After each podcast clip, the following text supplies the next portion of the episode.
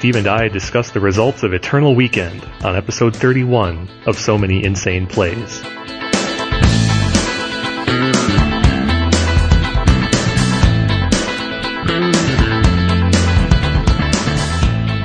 Welcome to episode 31 of So Many Insane Plays, where Steve and I discuss the exciting results from the first ever Eternal Weekend. I'm Kevin Cron with Stephen Menendian. Hi, folks. If you have any questions or comments, you can tweet us at Many Insane Plays, email us at So Many Insane Plays Podcast at gmail.com, or leave us feedback on Eternal Central, MTGcast, or themanadrain.com.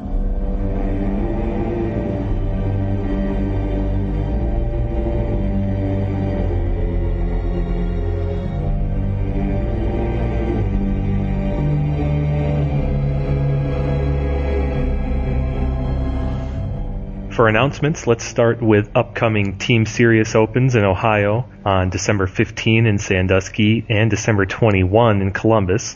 So we're back to back in Ohio with vintage tournaments next month. Steve, you have some new articles out? Just one. Uh, I published my vintage championship report and primer on the deck that I played. It's the Pitch Burning Tendrils uh, and Other Brews and Two Tournament Reports article. So that is now available on eternalcentral.com. nice. An update on the Gush book. I am uh, still working on the third edition. The first edition of the Gush book was 100 pages, and I'm only in the fifth chapter of the third edition, and it's already 100 pages. So this will be much longer. Nice. Your Gush book got a little press over Eternal Weekend, huh? Yeah, I guess they talked about it a little bit in the Walking the Plains video, which is hilarious. They did. I saw it. It was pretty interesting. It was funny the way that they positioned it as writing a whole book about a single card. And I found your response to be very thorough and also very typical for you. that was the, that was the edited version. I can only imagine. Yes, for those of you who know about the book and listen to our show, you will find Steve's summary of it on Walking the Plains pretty satisfying, I think. The other thing that uh, I'm going to reboot in the new year is the History of Vintage series. Uh, we've already mentioned it, but the first 10 chapters, which are 1993 to 2002, were compiled into a single volume, which if you buy the, the compilation, it's a, a, uh, a, discount over the individual chapters. But as soon as I'm finished with the Gush book, I'm going to start up on that again, and the next chapter will be 2003. That'll happen sometime in early 2014. Okay.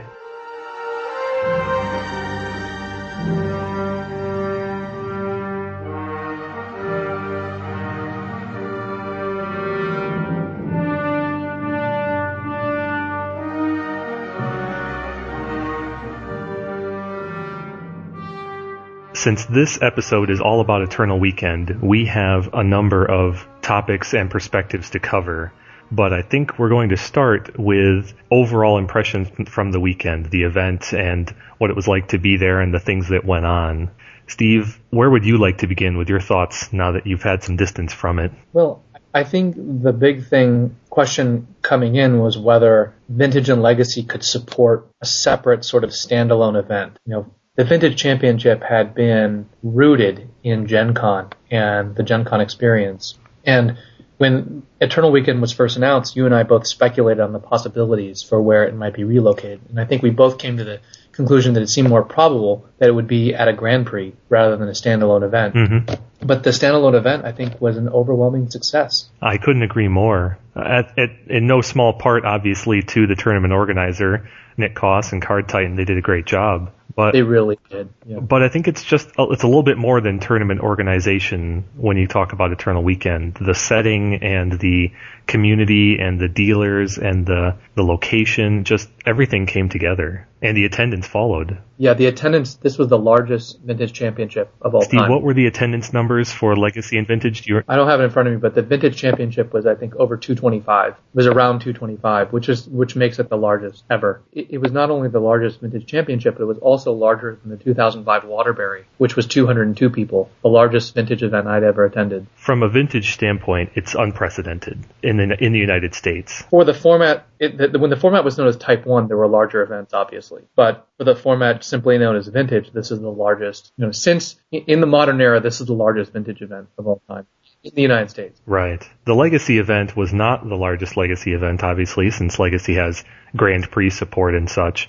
but it was still comparable to a Star City Games Open, which I consider to be successful for a an individual tournament organizer such as Nick and Card Titan. Yeah. And it complemented Vintage very well. One of the most notable aspects of this tournament, I think, was the use of security. Um, that had been a big deal at the last Gen Con. But what they did differently here was they not only required you to have a wristband to go into the main hall where the Vintage and Legacy Championships were being held. In addition to giving you a wristband for the main hall, they also required you to put a band that had a number on it on anything that you may have taken in, such as a backpack or a bag. And the backpack number had to match the number on your wristband. Therefore, no one could really walk out with someone else's bag. Um, that was a really innovative and I think important measure that should be used again. I agree, and I talked to a handful of players about that specific topic. Everyone said it really made them feel good. It was excellent for peace of mind, and the minor inconvenience of going in and out of certain rooms was no one was complaining about that. It did, you know, hold people up for a few moments. In certain cases, in between rounds, it was several moments. But as a whole, I think it was very well received by everyone there. Yeah. The other thing that I thought was really cool was the use of Twitter to update oh, yes. pairing. Definitely, absolutely. That should be done for every event that's more than a couple of dozen players if possible. The only the only criticism I have is that I think the grinders really didn't work as envisioned. Uh, Nick Cossett said that they would post the grinder deck list before the tournament. That not only didn't happen, but I, I thought that there just simply weren't enough grinders that fired. So I got in Thursday night so I could participate in the Friday grinder, and that grinder didn't even start until the end of the day Friday. Um, and on Saturday, uh, Heiner Litz and I went to go see the Liberty Bell after lunch because we, you know, in Independence Hall because we thought that the grinder probably wouldn't start on time and it didn't. And we came back, uh, the grinder, the first grinder had started and we started to sign up for a second. I went to the hotel and you were asleep and Theo was on his iPad and you guys had signed up. You guys had signed up for the grinder and, uh, we were just sort of sitting in the, the hotel room, not even knowing it started expecting that it would probably have not have started yet. And because it was single elimination, you guys were automatically knocked out. So you know, the idea of a single elimination grinder, I think, works if you have a high demand for grinders and if you're sort of cycling through them multiple, you know, multiple grinders per day. But that simply didn't happen. I think that it would be much better if in the future they went to sort of a, you know, a, a regular tournament structure, pre-scheduled. I mean, it, it's kind of frustrating. I'm sure you'll agree to sign up for a tournament at one o'clock that may start anywhere between four and six, but you don't really know when. I agree. Something else needs to be done with that. There was not only a lack of what I would say diligence in terms of their starting times, but also there was a sort of discontinuity in the fact that those grinders were taking place in a separate room, smaller room, and I'm not saying that that's an absolute deal breaker or anything, but it did feel it contributed to the notion that the grinders were disconnected from the whole weekend, the whole event. I'm not sure that's an issue because they, you know, in Gen Con everything's under one, one, almost in one hall. You right. know, all at least all the, the CCG stuff. This event, I actually liked the separation of rooms because you had a, a viewing room where you could watch matches in progress, and and having the grinders separated from the main event hall was a security measure more than anything else because the Legacy Championship was going on while the Saturday grinders were were being held. So I don't see that as much of a problem as is the lack of pre-scheduled events. Yeah. You know, you could sign up for a grinder at noon and it might fire at one, it might fire at two, it might fire at six. You have no way of knowing in advance. And so you're sort of in a holding pattern while you wait for, for the grinder to fire and fill up, fill up and fire. I think that is a mistake. I think, you know, it, it, would be great if there's, you know, 150 people who are signing up for grinders over the course of the day. But if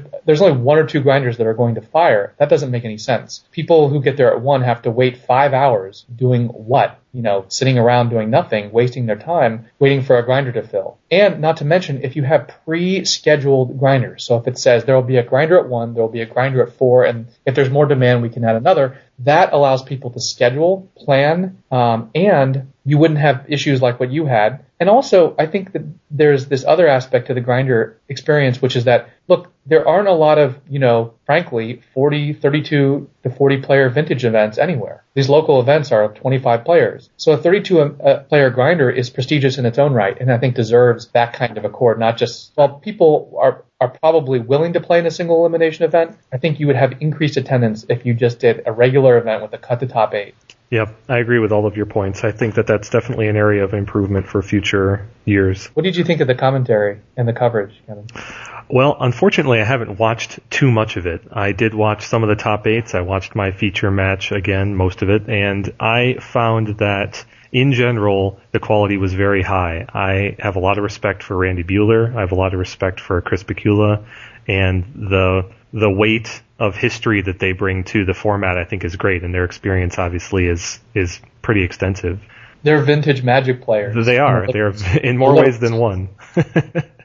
and I thought I thought they brought a lot of uh, in, uh, knowledge and respect to the format, and it's just it's yeah. the best it's the best commentary we've probably ever had for vintage. I think that's right. I think this is the best coverage I've ever seen for a vintage event. Randy and Chris let gravitas to the event. Mm-hmm. They, of course, enhanced the visibility of the event on account of their stature. But also as commentators, they had complementary styles. Now, Randy's exuberance was very nicely complemented by Chris's sort of studied reflectiveness. You, you could almost, as, as you listen to Chris, and I've watched, I've watched almost all of the the videos at this point. Chris is sort of so self-reflective. It, it's you know one way of interpreting it is he seems to be questioning every move every player makes, but you can almost see that you can almost see that as an inner dialogue of his own play. You know, it's like it's it's fascinating. And, and Randy is of course a master of Magic play play by play, a talent and skill I think honed by years of Pro Tour coverage. Whereas Chris's sort of probing analysis lent uh, I think some real insight to almost every decision, or at least it, it sort of sort of opened up a dialogue of, about every decision. In fact, I thought the commentary was so fascinating that it would be almost interesting to listen to it abstracted from the matches themselves. You could almost just like not even have the video and just listen to it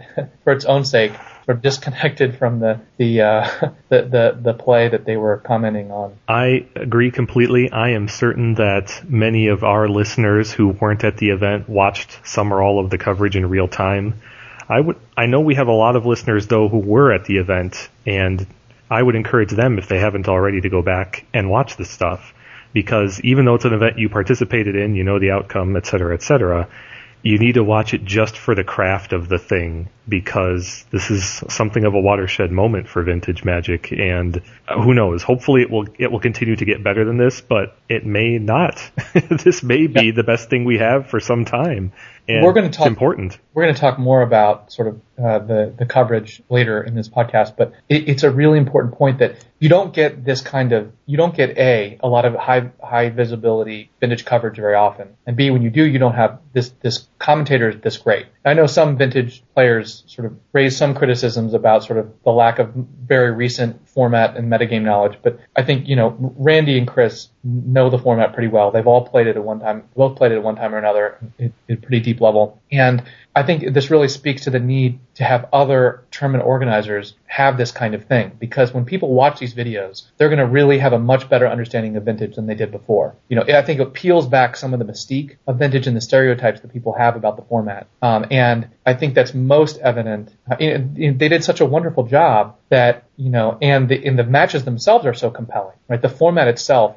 sells itself that you really begin to understand the deeper lines of play and what's going on. But it, I think it speaks to the need for other tournament organizers who are increasingly using cover, you know, video to figure out how to do it, why they should do it, and it just makes vintage a more attractive overall format. I think the next NYSE event would be a huge mistake if they didn't have really good video coverage. Definitely. And and as Magic as Vintage goes onto Magic Online, I think we're going to see a lot more video of Vintage. So now is the time to sort of get that get that done and do that right. And the coverage, so, in addition to being of excellent quality, was also a great complement to this event and vice versa. I think this was a good event in terms of the decks played and the players present to have coverage on. So it's just a real best of all possible worlds. So what do you think? Uh, what do you think portends for the future of the Eternal Weekend, Kevin? While there are a couple of nitpicks here and there, things we can offer as constructive criticism, I think this weekend was a smashing success. Attendance for Vintage being unprecedented, attendance for Legacy being not record setting, but still respectable. And just the overall impression of every participant that I spoke to d- during and since. And it it just was a wild success. I I would be very surprised if this was not seriously considered. I mean, by default at this point as uh, the repeat for next year for 2014. Yeah, I agree with that. Did you uh, did you sell your Tarmogoyf playmat? nope, it is right next to me here, rolled up uh, near me on my desk. Just for, for our listeners who may not know, uh, Nick Coss and Card Titan gave away a limited edition Tarmogoyf playmat to everyone who attended uh, the first 400 players who registered for the Vintage and Legacy Championship and I sold that thing. Uh, I think the dealers were buying it for on site for 35. I sold it on eBay for over 80. So I was quite happy with that. That is just one of several examples where this event was very generous to the players in the community, and I'm I feel bad because I would not be surprised if Nick and Card Titan lost some money on this thing end to end, but they built an awful lot of goodwill in a number of ways. So I would say to our community that you should be very grateful for what has been created here. There is a chance that it won't be quite as generous in years to come. I don't know. I can't predict the future, but I still think that Nick has the community in mind and the community's best interest in mind when he did this thing from beginning to end. And did you say want to say anything else about the community itself? Well, just that something we've said over and over again, and I can only reiterate it here, is that Vintage has a fantastic community every, I mean, I saw tons and tons of people I know, a whole bunch of people I knew were going, some I didn't you know, people I ran into, old friends, old champs. Ran into Roland Chang, for example. That was a good surprise on for me. yeah. And yeah, lots of older Mana Drain uh, personalities came out of the woodwork. People, Steve, you and I played with consistently 10 years ago. And just everything about the community was what I know and have come to enjoy and love. And that is everyone I played was great. Uh, everyone was very supportive of everyone else. You know, walking out of the tournament hall after the round, and you just walk past person after person. Hey, how's it going? What's your record? How's it going? Oh, bad beat stories. Oh, good plays, bad plays.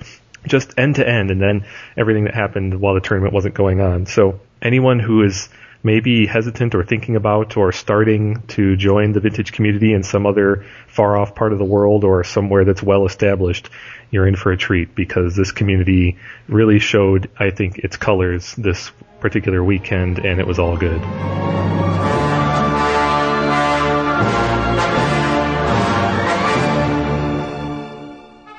Let's uh, shift the focus from the event and the uh, the community uh, and to you.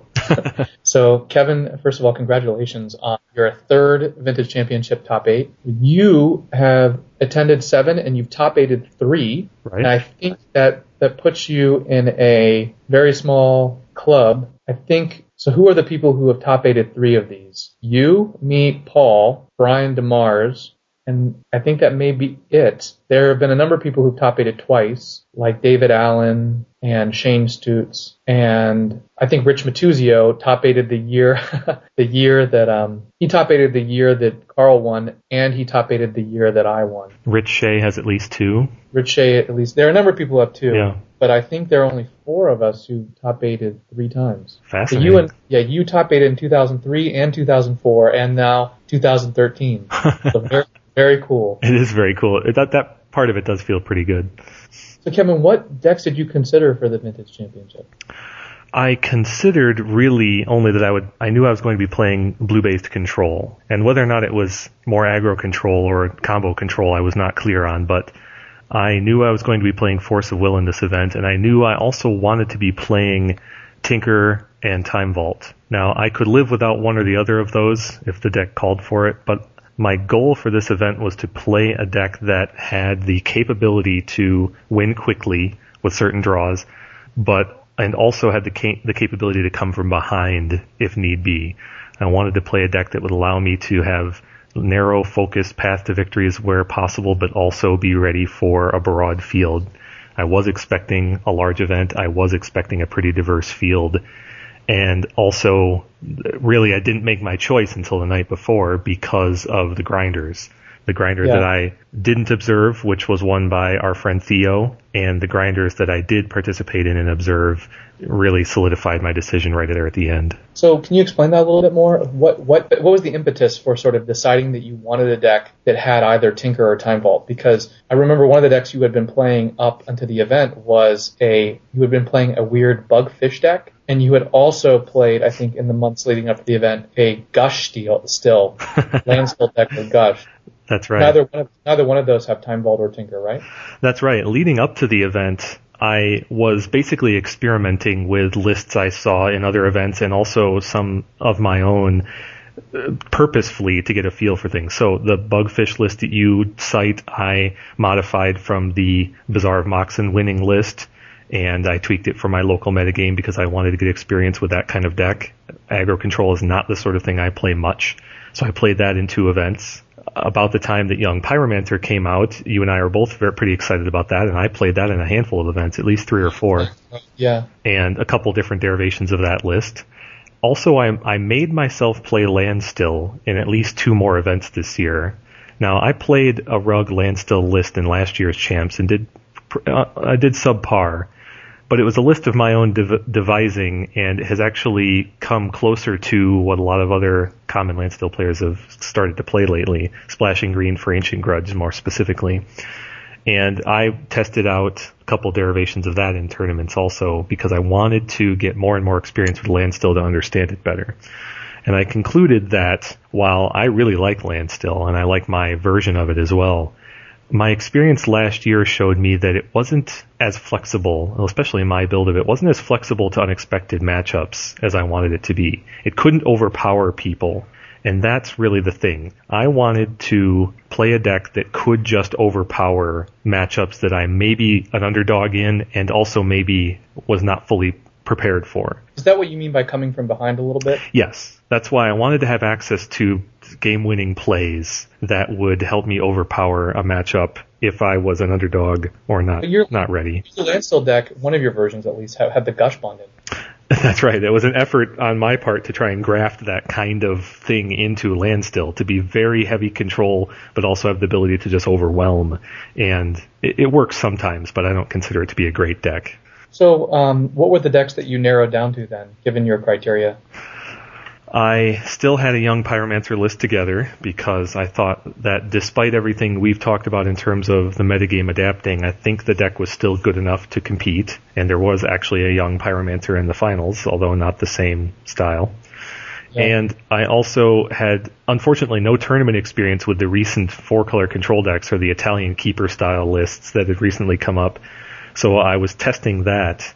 And the thing that was the real tipping point, well, there were two of them. One of them was Toxic Deluge. The Commander product came out. Toxic Deluge and True Name Nemesis were the two cards that I wanted to get testing experience with. We discussed those extensively in the last podcast. Absolutely.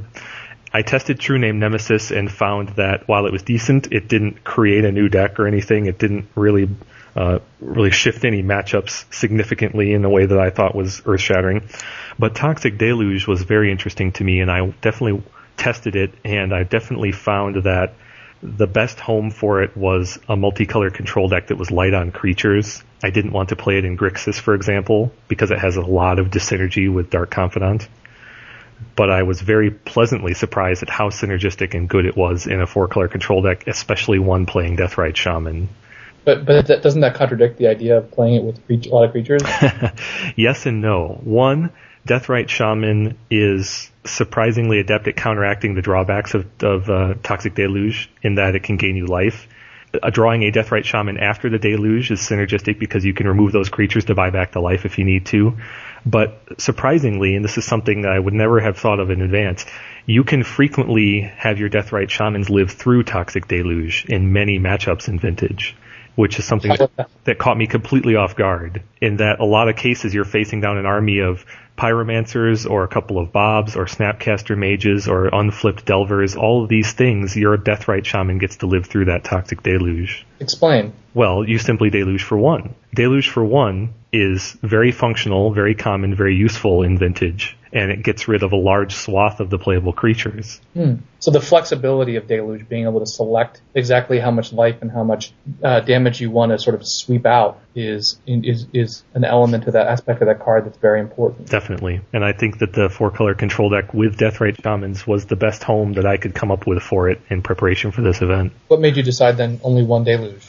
Given the emphasis your deck seems to have on that card. Yeah, well, that is an interesting point, and the simple truth is, is I never wanted to draw two. I couldn't imagine a game where I'd want to play one twice, barring counter spells, of course. And it was such a narrowly focused target, such as there are a handful of in that deck, that I I just simply couldn't stomach drawing two. I was comfortable putting another one in the sideboard, but when I devised my sideboard, and especially after the grinders, I, I, you know, I didn't decide on my sideboard until the night before. I just could not justify even putting a second one in the sideboard. It was a, it was a nice functional target against number of decks in the metagame, but it was not a primary focus of the deck. But you also didn't have Mystical Tutors, so you had fewer ways to find it. So what was your reasoning behind cutting Mystical, given the emphasis your deck has on Deluge? The primary reason for my cutting Mystical was that I expected, given that this event took place in the Northeast, that I would play against multiple very skilled multicolor control opponents. I expected to face off against Landstill, against Bomberman, against Grixis, etc. And Mystical Tutor is the sort of card that comes out in every one of those matchups. Mm-hmm. So I was basically metagaming my control list against other control decks with that choice. Gotcha. So the main reason you settled on Keeper is because you thought this would be the most effective home for Deluge, and and also satisfied this other criteria that you wanted to focus on. That's right. It was just a confluence of the other criteria that I had. I found that it you it abused Toxic Deluge, which answered a number of minor threats that I was you know facing from a deck construction standpoint and it had the Time Vault and the Key and the Tinker Colossus. I also thought Deathrite Shaman was just a nice, uh, well positioned in the metagame for disrupting a number of strategies, and it just encapsulated all the answers I wanted to while maximizing Toxic Deluge and also being pretty flexible, being very flexible. How was Toxic Deluge on the day? Ironically, it was not that important. And also, ironically, it would have been very important towards I able to get at it in the in the top eight. Yeah. Throughout the day, I believe I cast it only twice hmm. because mm. my matchups, while the event featured a lot of aggro control decks in general, my matchups did not favor those decks in general. And so it was decent. It was an option. It was the right thing to do in a, a, short list of games, but in general, it was not a major player. I'm glad that I had access to it. Do you want to sort of speak to any of any interesting features of your deck list? We should probably touch on Abrupt Decay and Sensei's Divining Top. Go for it. So, so Explain some of the ratios and inclusions and omissions. Abrupt Decay, lots of people who would play a four color control deck such as this, especially one featuring multiple cities of brass, would say uh, that that list calls for more Abrupt Decays. It's very flexible. It's a very good answer to multiple things. And I can't argue that it is, it is those things, but I also found that when I was constructing the deck, it was kind of like Toxic Deluge. I just simply didn't want to draw a lot of them. And after I had factored in the the way that I wanted to answer Jace the Mind Sculptor via lightning bolts, and the fact that I wanted to have access to Toxic Deluge and a main deck Ancient Grudge, it, it simply came down to the fact that I couldn't find room for everything that you might have, and one Abrupt Decay was all that I could justify. Now, a lot of people might look at that one Snapcaster Mage and say, well, that could have been another spell of some kind. But my style of playing a multicolor controller deck like this with many singleton answers is Betty. that I really am Betty. a big fan of Snapcaster Mage for the flexibility of of doubling up on whatever it is that's best for your matchup. So yeah. if I need abrupt decay, my plan is to find it the first time and then cast it again with Snapcaster Mage. One of the things that the commentators emphasize is just how many singletons you have. I mean, you've got a lot of one-ofs. You have a Spell Snare, a Sensei's Divining Top, you've got an Ancient Grudge, one Abrupt Decay, and the sideboard you have a Red Blast, a Steel Sabotage. I, I don't know if I mentioned you had a Spell Snare main deck as well. So Snapcaster Mage can be very flexible depending if you've gotten the card, one of these singletons, or not. The commentators were curious about why you didn't have a Ponder, and a number of other people were curious about the lack of Hurkyl's or Steel Sabotage main deck.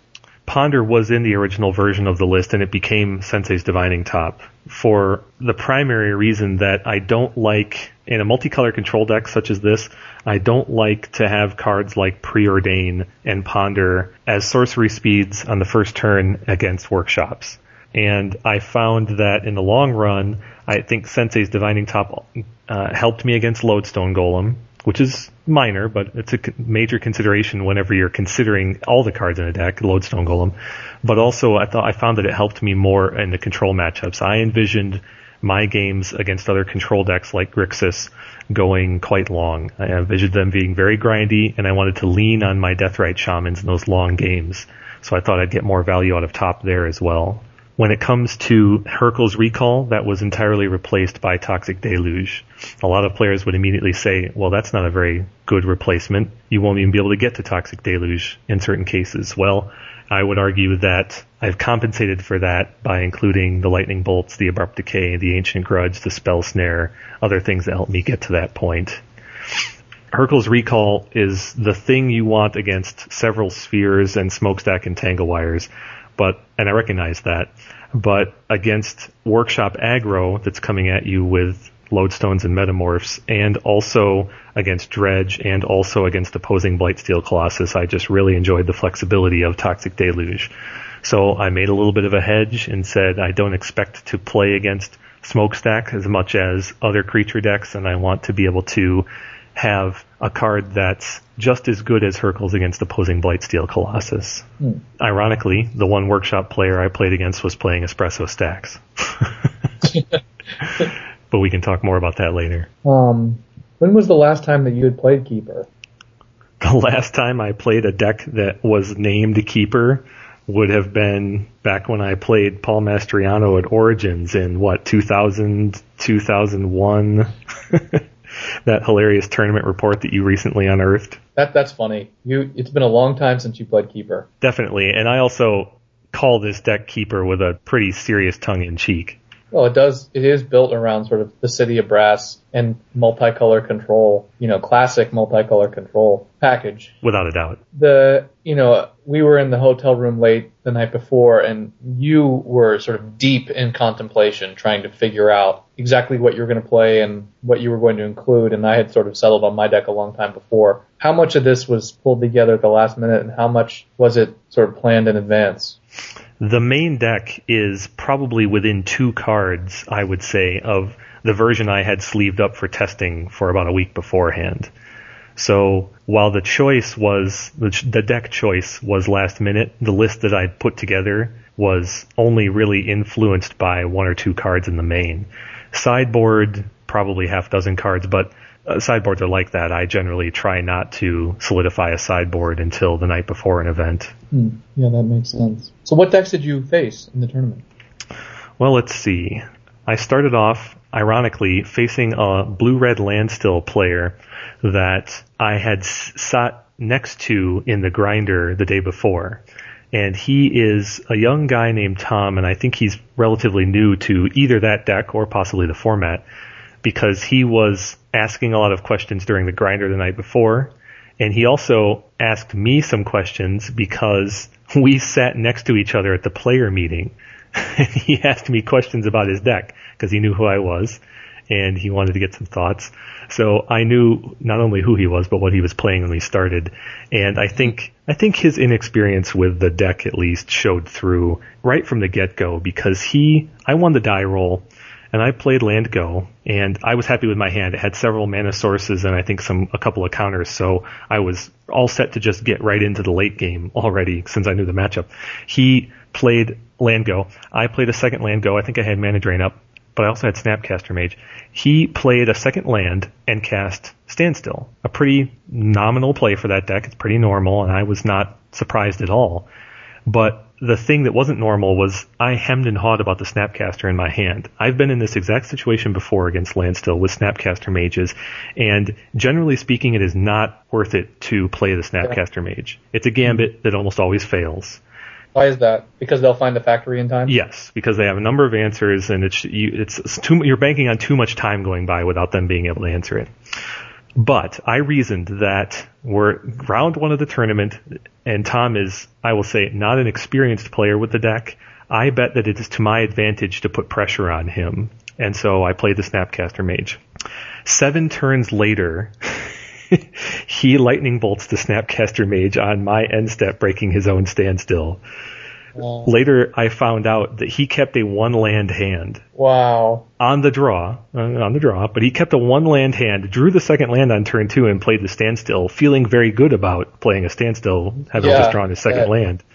And so it was just a matter of my reading the situation and my choices to play that Snapcaster Mage were perfectly matched against what he had drawn and chosen to play, and it was it was surprising. I didn't expect it to work out that way, but it did.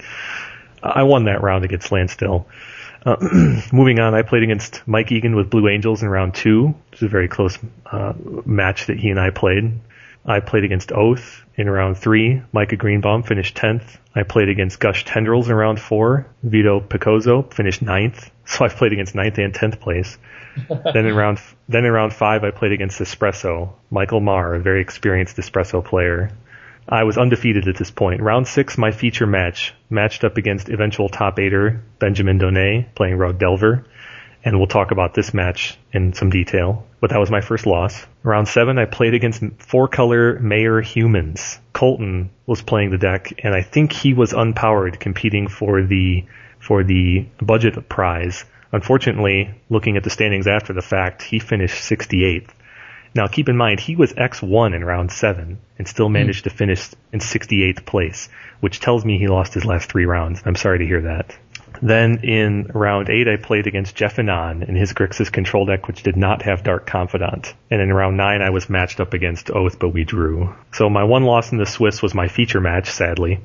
Uh, to Rug Delver. So you played Jeff Anand finished 18th, and Michael Marr, your fifth round opponent, finished 25th. So you played the 10th, 9th, 5th, and 18th and first place opponents yeah. during the tournament. Yeah, in terms, of, in terms, of, their positions in the final standings, my opponents were pretty considerable in this event. I I really enjoyed watching your quarterfinals match against Joel Lim. It was probably the most interesting match that I had watched on the entire day, besides you know outside of my own my own matches, which just I enjoyed because of the deck I played.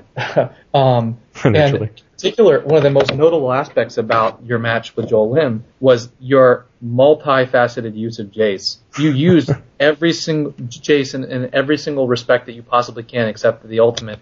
You Jace yourself, you fate sealed yourself, you fate sealed him, you bounced creatures, and you brainstormed. Um, and I'm just wondering if you could sort of talk about the considerations that you use when you decide to fate seal yourself and when you decide to fate seal your opponent. Um, you know, I, I saw a tendency, really, in the match against Joel, it was interesting because he was mana tight in the first game, and the game went like probably 10 turns, if not longer. Yeah. And one of the key things that kept happening was that he played a the Silvergill Adept, and he you bounced it twice. He was he kept drawing cards off of it, but he wasn't able to draw man, more mana to play more creatures. Um, and um, I'm just wondering first if you could just talk about sort of what's the consideration that goes into fate sealing yourself versus your opponent. Well, in general, there's my default is to fate seal myself. I'll just say that up front except for if the situation calls for the fact that I can heavily disrupt them by fate sealing them multicolored. Con- why is that? Why is that your default? Well, simply because in general, I feel as though I have in many matchups in Vintage, uh, my experience tells me what they have or what they have access to. Not literally per se. Like I'm, I'm not an expert at reading someone's exact hand contents, but in general, I know what their deck does. I know the sort of things they have. I know what I need to play around. I feel that I get a lot more value by something deterministic on my side rather than gaining a small incremental advantage on their side.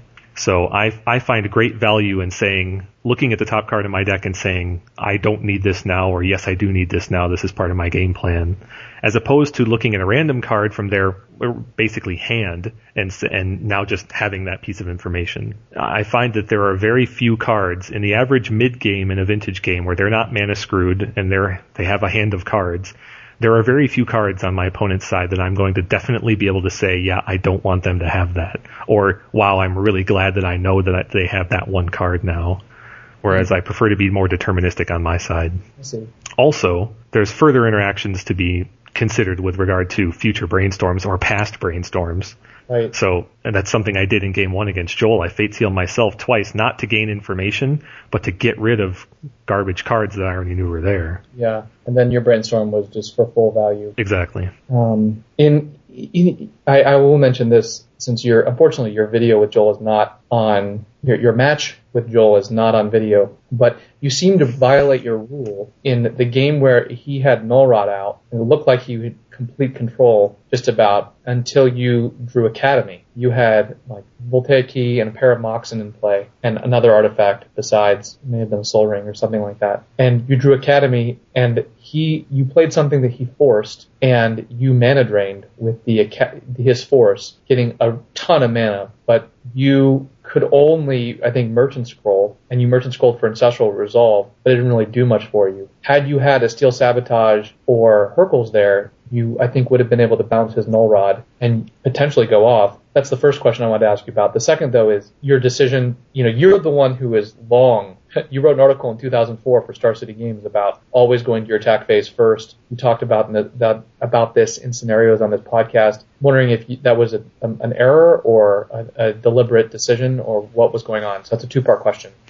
I th- I think that certainly speaking, it was not the right choice, and I think I had I I thought about it in my mind. I thought this is one of those situations where you should do this, but I I sort of talked myself out of it for some reason because I reasoned that not only was I expecting to use all my mana this turn, but I had no other use for colorless mana this turn or next. was how I reasoned. And so I thought it was just a really low percentage play. In hindsight, even if it's low percentage, you still do it. So that's why I say it is clearly an error, but it's the sort of thing where I was so excited that I had the line of play that could potentially win me the game that mm-hmm. I sort of dismissed this notion that I was going to get incremental value out of that declaring my attack. The short answer is I should have done it. And, and what about sort of the answers to Null Rod? I mean, Abrupt Decay and Ancient Grudge are, were not answers there. Well, it is something that I simply never prepared for in the event, which is mono blue merfolk. I mean, that is to say, I tested against it, but when I was building my deck, I was not considering it. It was lumped in with the sort of catch-all of things that Toxic Deluge helps against. And to say that I, I would not say that if I was to rebuild my deck today, I would include Hurkyl's Recall or Steel Sabotage because of this experience. Merfolk is still very low down on the list of decks you'll face in the average metagame unless you're in Joel's metagame every week. And also, my deck still has answers to that situation. In addition to simply counterspelling, the I still do consider Abrupt Decay and Ancient Grudge to be acceptable answers to that situation. And I had Abrupt Decay in game one, and if I had could have drawn, say, a fetch land instead of Academy, I would have Abrupt Decayed Null Rod that same turn, and mm-hmm. the game would have played out in a different fashion because I had Tropical Island in play. So while it's unfortunate, and yes, that is a situation where uh, I could have merchant scrolled for an answer, perhaps it doesn't change my mind about the overall direction of the deck. If you had a mystical tutor, you could have also tinker for Colossus there as well. I would say it's absolutely true that if I had access to merchant scroll uh, for I'm sorry for mystical and then into Tinker, I would have considered that line of play. But again, the situation was so narrow and unique in terms of even just vintage matchups and vintage gameplay in general. The notion that I had access to six mana, but it was only blue, and that I had Merchant Scroll and I needed an answer to this situation, that's the sort of thing that people cite as why they sort of include certain cards in certain situations, but it is so rare that I wouldn't rebuild the deck because of it. I guess that leads to one of my last questions. Would you have made your deck replay the turn? Boy, you know, I've given a little bit of thought to that, and honestly, every little thing that I chose turned out to be very good. And Toxic Deluge, all the one-ups turned out to be very good. I guess the choices that I made to hedge against workshops, if I had to do it over again, I would hedge less there because workshops was so down in this event. But those kind of hypotheticals are pretty dangerous because I know there are some people who played workshops three times in this event, so I was just not one of them. How amazing would the Abyss have been for you if only back creatures? Yeah, it does. you can't uh, flusterstorm the Abyss, that's for sure. you can't Cursecatcher it either. in more ways than one. I'll say at the outset that the feature matches were fascinating. I don't think almost a single match that you can find without an error. You know, in some cases, a mistake. Um, round six against Kevin was fa- uh, against Benjamin was fascinating. The game was very long. In did 13 turns. You think you scooped on the 13th turn, and you basically just drew much mana. Your opening hand was mana, two forces, and abrupt decay, and you just find spells. You just drew, you got mana flooded, and the answers you drew were just insufficient. The second game, you had a very, was a short six turn game, a very fascinating finish in which he was about to with double Goyf when you played a, you, you, the turn before you had used his Divining Top, and you found and played it. And then in your upkeep, you had um, play top, and you saw time vault, and you drew, and you also had key on top of your. You had the time vault in your hand, but you had key on top, and you had vamp on top, and you had to figure out exactly how to sort of play all of these. What you did was you played, um, and he played mental misstep, and you only had up after all this, and what you ended up doing was you vamped up, you drew it, and you misstepped his misstep, and that you had one mana left the, the uh, time vault to go infinite. That and Randy that that was a, a, nice play, and that was a play I saw coming as well. I was pretty pleased with the fact that that all came together. Um, I I basically saw that line the turn before. Yeah, the second misstep or anything. Yeah, it was. Yeah, it worked. It worked really well. Another thing, you know, you were just meta type game, um, but uh,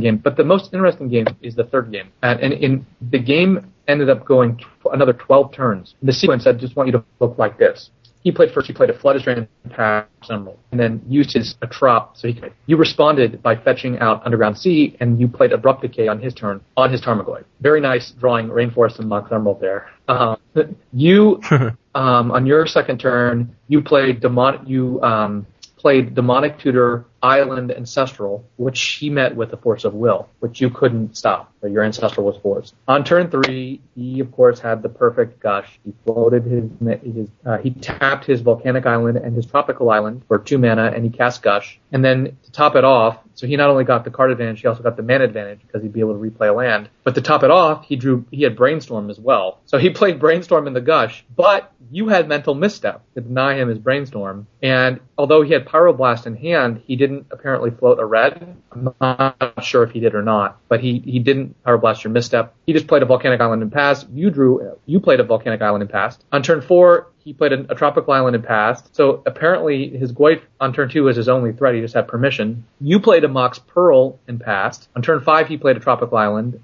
On turn five, you didn't. You just drew and passed. On turn six, he played a Delta and a Mox Sapphire. You then on turn six, you drew Jace, but you didn't play it. You passed, and I think that was the right play. On turn seven, he just drew and passed. But in your draw step, he played Clique, and this was a very interesting play because you had just drawn something useful. I had just drawn um, Demonic Tutor. I thought you had already used Demonic Tutor, but I think you drew Deluge. You just drawn Deluge, and you hard cast Force. He pyroblasted it, and he took your Deluge. Your hand was uh, was um, Lightning Bolt, Deluge, Jace, and Mana. And there, the commentators really, you know, sort of discuss this decision in some detail because two removal spells in the Deluge, mm-hmm. including the Deluge and the Jace. I think I would have taken the Jace, but he took your Deluge. Um, and you drew Force. Oh, you also had Spell Snare in your hand. You drew Force off of the clique which is really nice because you had played a Tarn. You played a Tarn in your main phase, and you fetched Volcanic Island, and you bolted the clique. He forced your bolt, and you were able to force back up, which was tremendous value there because he didn't see it coming. Mm-hmm. Um, I think he pitched a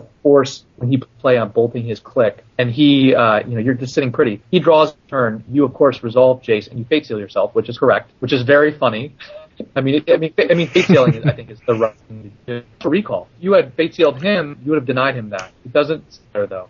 Then on then on your ninth turn, you brainstormed with Jace, and then here's where things get. On turn ten, he even plays it, and as time walk turn, he finally draws a Goyf and he plays it. Hard cast force. You could have forced pitching spell, spell, uh, spell snare, but you did. Uh, sorry, you had already pitched the snare. You could have. You could have. Uh, you could have you might need to edit this. I think you had another blue spell in your hand. I don't remember what it was. S Force, and he spell pierced it, which you couldn't pay for. So his Goyf resolved. Now it's your 11th turn, and you, uh, sorry, now it's your 10th turn. What do you do? You remember what you did? How many counters were on Jace at That's this point? Was it five? His Goyf. Yeah, I brain I brainstormed. Why did you brainstorm instead of bouncing his his uh, Goyf? Well, because his Goyf was not lethal on my Jace by right. itself and I wanted to, to get card advantage. I think the play I would definitely would have done hold for drain and bounced his Goyf. I wish I could recall how many cards were in his hand at that point, though. He expended almost all remember you just two turns before you had the big fight over Clique. He'd forced it, and he's just Yeah. you just spell pierce you. You know, um, if you had, um, I mean, I, I totally get your point about the being concerned he may have another counter spell, but he had definitely spent, he had spent a lot Yeah. of counter magic in the last two turns, and he spent his time while the Goy. Anyway, I think in retrospect, it's pretty clear that's what you should have done. You made an even bigger mistake. And I think so. The big mistake you made was you played Key, which was able to mental misstep, which made his Goy five power. So that became a disaster because he was just able to attack your Jace immediately. Yeah. Playing the key was clearly just a brain fart. The reason I played it was because in my mind it was such a non-threat that I wanted to get it out there and have half of the combo on the table to be more threatening in the long run. But Yeah. he didn't know that I had access to no way to assemble the rest of the combo. And he did what I think is a very logical play. But for some reason, when I was holding that key, I was looking at it as such a non-issue that I thought, I'll just run this out here now. And I had, in, I had obviously in no way counted the fact that there were no artifacts in the graveyard already. So, yeah, Yeah. it was just a simple oversight on myself, my part, because I was so narrowly focused on other things. he on a Lotus, he could have ramped his if he had drawn a Mox and a Steel Sabotage. He could have you know, used it to get the the Goyf bigger there. So artifact. But uh, he, here's how the, the game. So he, he attacked your Goyf on his um, 11th turn, and, and he played a Delver. He drew a Delver and played it. You drew you drew Jace. So the brainstorm actually got you closer to Yep. another Jace. You played the Jace, and yet stormed again. It was fascinating. He responded, and the brainstorm drew you two drains. And that showed you is if you had actually bounced the Goyf and scrolled for scrolled for, not only would you have been able to the Goyf with Drain would have been able to survive a swing with the Delver, Brainstorm, drawing, then the following Delver with two more drains in hand, and you would have had virtually, I think, complete. Well, that's a lot of ifs. Uh, obviously, drawing all those drains with no way to shuffle or search was pretty dysynergistic Yeah. at that point, but there's a lot of ifs involved in what you just said. I don't think the second Jace I think that the, the key play in that entire game wasn't even the key. I think the play was your decision to brainstorm because then you drain the Goyf and then you brainstorm and maintain complete control. That seems to me to be the sort of intuitive play with Jace, right? But I mean, just I just think that that kind of line of play, I thought that was sort of like the somewhat standard with Jace, is you you bounce the you counter it and then you, you let brainstorm ability take over. Well, not necessarily. I think what you've just said is definitely a default play. I mean, it's definitely a consideration. And I was, at the time, I think I was simply respecting his hand a little bit more in, in coming to, I think I came to the conclusion in, at the time that if I were to try and do that, he had more control than I did. I view bouncing creatures with Jace as, as a tempo play and only a tempo play. Yeah. And so in that situation, I consider bouncing with Jace to be just uh here, let's go to next turn except my Jace is one smaller. now, obviously, your analysis and, and I think a fair analysis relies on countering the Jace when it comes back down. But look what happened to my key. if that mental misstep is a spell pierce, or snare, I mean, or a pyroblast, well, it wouldn't have been a pyroblast, or some other counter spell, or if he draws a gush next turn, then it's, I think, equally likely, or at least in a very comparable likelihood, that I'm not actually going to be able to counter that Goyf. Well, you might not be able to counter the Goyf, but you could bounce it again. Uh, yeah, okay. Then all I've done is spent my Jace on basically cycling. But there's also you could also have just fate sealed yourself or him, and the Goyf then would not have been able to kill it, at least for a turn. And you a little bit of hard quality. I think I think definitely think there are lines. I, no, it's completely true. All of those lines are valid for consideration, and I'm simply saying that at the time I was looking at the whole history of the game, and the history of the game up to that point was basically his Yeah. hand was all permission. Yeah, I think though. And so bouncing his Goyf and assuming that I'm going to be able to stop it from coming back down is, in my, in my eyes at the time, was Well, I think the uh, was fact not that he reliable. pyroblasted and spent two forces, the turn and played the clique and lost all of them. yeah. At the same time, what that tells me is that maybe he just had narrow cards in his hand, is all. Except for that one turn. And, I, and I, it's too bad because your top eight match was phenomenal. Your mix is so technically precise and sound. It's it's a really remarkable mix. So I don't want this to, to you know, I'm just this is a fascinating to talk about, but I don't want Yeah. to. well, thanks for that, and I I do I'm bummed I am bummed out that my my worst play of the day probably is the one that ended game three on camera but at the same time, I still I still think the deck was good, and I, I played well enough to to earn top eight at least that day.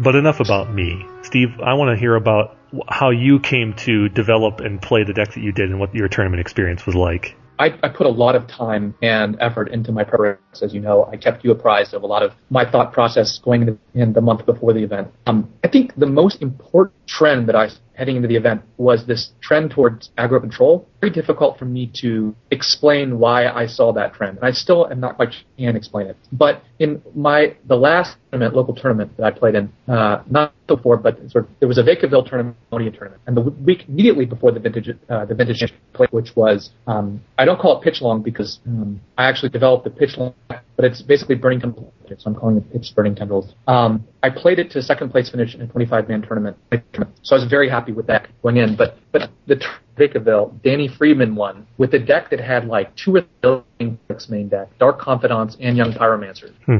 He kept narrowly beating my, my growth. And one of the big reasons was the Vendilion Clique. And I sort of sensed that there was this, I don't know what it was, but a squeezing of the metagame or around tempo. And so I sort of sensed, I told the Mars, I thought Rug Delver was going to be a huge chance. And he really disagreed, went like 0 and 4 playing Rug Delver this year and it was terrible. It was a crap but I thought that the metagame was. I think one of the factors, maybe you can help explain why why aggro control is so opposition. But I think one of the factors, ironically, was young Pyromancer. Young necessarily dominant in this event, although he did was in this. Pyromancer seemed to sort of put the vintage meta in a trajectory. Tempo mattered more than it had in the past, um, and I think a lot of the printings sort of the format and the direction. And to my point that I, I told Brian in the week before, I thought Rug Delver was these two players in the top eight, and he said no, I think Bug two players, Bugfish, Bug Tempo will be top eight. While we disagreed on the type, I think we were both proven true that those were strong choices. And Bug Tempo was the first and second place deck in the first, and um, I think is a really strong post with abrupt decays and deathrite shamans and stuff like that. Kevin, what do you ex- think explain we're seeing in terms of the move towards aggro control? I view it as a sort of sign of maturity for the format, and it's an acknowledgement that a lot of vintage decks that are very popular, like Grixis Control, like Bomberman, and, and to an extent workshops, a lot of them are trading power for consistency. That is to say, very powerful plays that are inconsistent, and they are susceptible to very homogeneous, consistent strategies that prey on the weak points in the structure. A deck like, well, all three of the deck examples I gave have a tactical weakness to something like Steel Sabotage, for example. If you're playing Grixis and you're trying to put together Tinker Colossus or Key Vault, both strategies are weak to Steel Sabotage. Similarly, workshops. Workshops are very powerful on the play. They, they have these haymakers, but a simple thing like Force of Will backed up with a Steel Sabotage means you get into the mid game and all of a sudden the workshop deck sometimes has weaknesses against something like a Tarmogoyf yeah. or a Delver. And I, I think the decks like this are just taking the a narrow target at the pain points in some of the other archetypes in the format and driving a wedge into those pain points. A deck like Bug uses Deathrite Shamans and a combination of wastelands to really yes. prey on the weaknesses of mana bases and just right. drive a wedge right. into those points and use them for victory. Bug And Rug are, are, and then over time that I thought Bug and Rug would both be great choices. I in no way saying I, I foresaw or predicted um, a mono blue Merfolk deck would win this event, but I did think that Bug and Rug would be big. And when designing decks or developing decks for big events or even smaller local events that I really want to win, I generally try and do one of two things. One, I try and look for soft spots in the metagame structure or try and engage in arbitrage, or I seek to apply new printing to a metagame that is not ready for them. Um, and so I brewed a bunch of decks. I looked at the metagame and I published that. It was the free sort of vintage championship preview article. And I came up with basically three deck ideas that I thought that, that sort of fit that idea, of exploiting the metagame or trying to apply new printings. One was a Nivmagus Elemental Rug Delver deck. um, that, and the reason I, I, thought of that deck is because I wanted a, an, again an aggro control deck that could out tempo the other aggro control decks, right? And so Nivmagus gives you an explosive answer to in the in the rug mirror, at least in theory. Um, I built a Read the Bones Oath deck which is consistent with my idea of, of applying new printings. And since Swan Song and Read the Bones, I thought both boosted Oath. I, I gave that a try. And I also built Pitch Long. And of course, I had old standbys like Grow and Doomsday. Um, the Pitch Long deck was the most interesting and promising. And I, the first thing I threw it up against was Rug Delver and then Grixis Control, and it performed very well against Rug Delver. Um, and the Pitch Long deck is like, you know, in the past there's been a million versions of Long, Blitz Long, pitch long, grim long, you know, there's a whole family of long decks. But the reason I call it long is because it really looked a lot like Tommy Kolowitz, uh, and, and Eric Becker's pitch long deck from, you know, 2006 or whatever, and the one that Tommy Kolowitz got second place with, except that instead of Grim Tutor, I had Burning Wish and the deck was very good, except I could not get it to beat Landstill. Could not. Um, I finally tinker and Blight, Blightsteel into the main deck, and it increased my Landstill matchup a little bit, but it still was not consistent enough. So I decided to make it a four color mana base, five color mana base, which of course you have to then take out the basics which are awesome. And the reason is because I wanted to be able to have Xantid Swarms. But even with Xantid Swarm post board, I wasn't able to reliably beat Landstill. So I finally decided, okay, let me try and build it like Burning Tendrils with the Oath package, Oath Brand package, and all that. And I, I actually managed to make it work. And it was very good, very consistent, and that's what I ended up playing. Played with a bunch of pitch counter spells. I have multiple misdirections, force of wills, and multiple mental missteps. Um, and I tested against a huge gauntlet. And it was just my best deck. Um, what's I think most um, interesting is that a number of other players came to a similar conclusion about the effectiveness of Oath. Oath function in the Landstill matchup like four Tinkers. You know, it's very hard for them to stop. And if they do stop it, it's because they use a tactic like Grafdigger's Cage. so what all the Oath decks are doing is they're developing sort of secondary strategies to deal with Cage. So um, Greg Fenton's Oath deck has two Show and Tell's main deck, and it has the Time Vault combo, so it can go in either direction. Uh, Brian DeMars and Paul Mastriato's deck had um, Tinker for Blightsteel, although that does not actually beat Cage.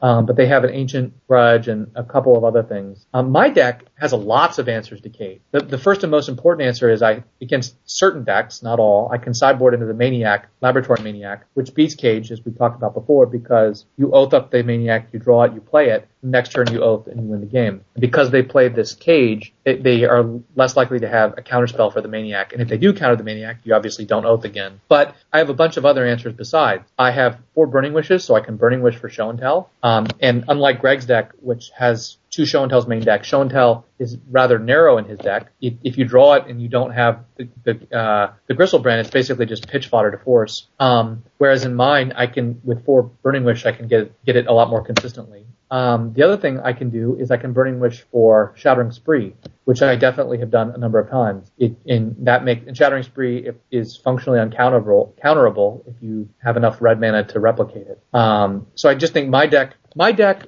was um, positioned to deal with uh, Oath Hate, but more importantly, I thought my deck was very well positioned in the metagame. Because it's a combo deck, I can sort of race the aggro control decks. I can, I, I only need to win the turn before they do. Um, it's also very strong against shops because it has all of the four Hurkyl's recalls and three Ancient Tombs post board, and all I have to do is resolve a Hurkyl's or or an Oath to win most games against shops. It's very good against Dredge because of its speed and the and the draw sevens like Time Twister, um, and it's it's uh, very good against control because of the efficiency of Oath and all my pitch counter magic. Um, and not to mention the four Burning Wishes mean consistent access to Yawgmoth's Will as well.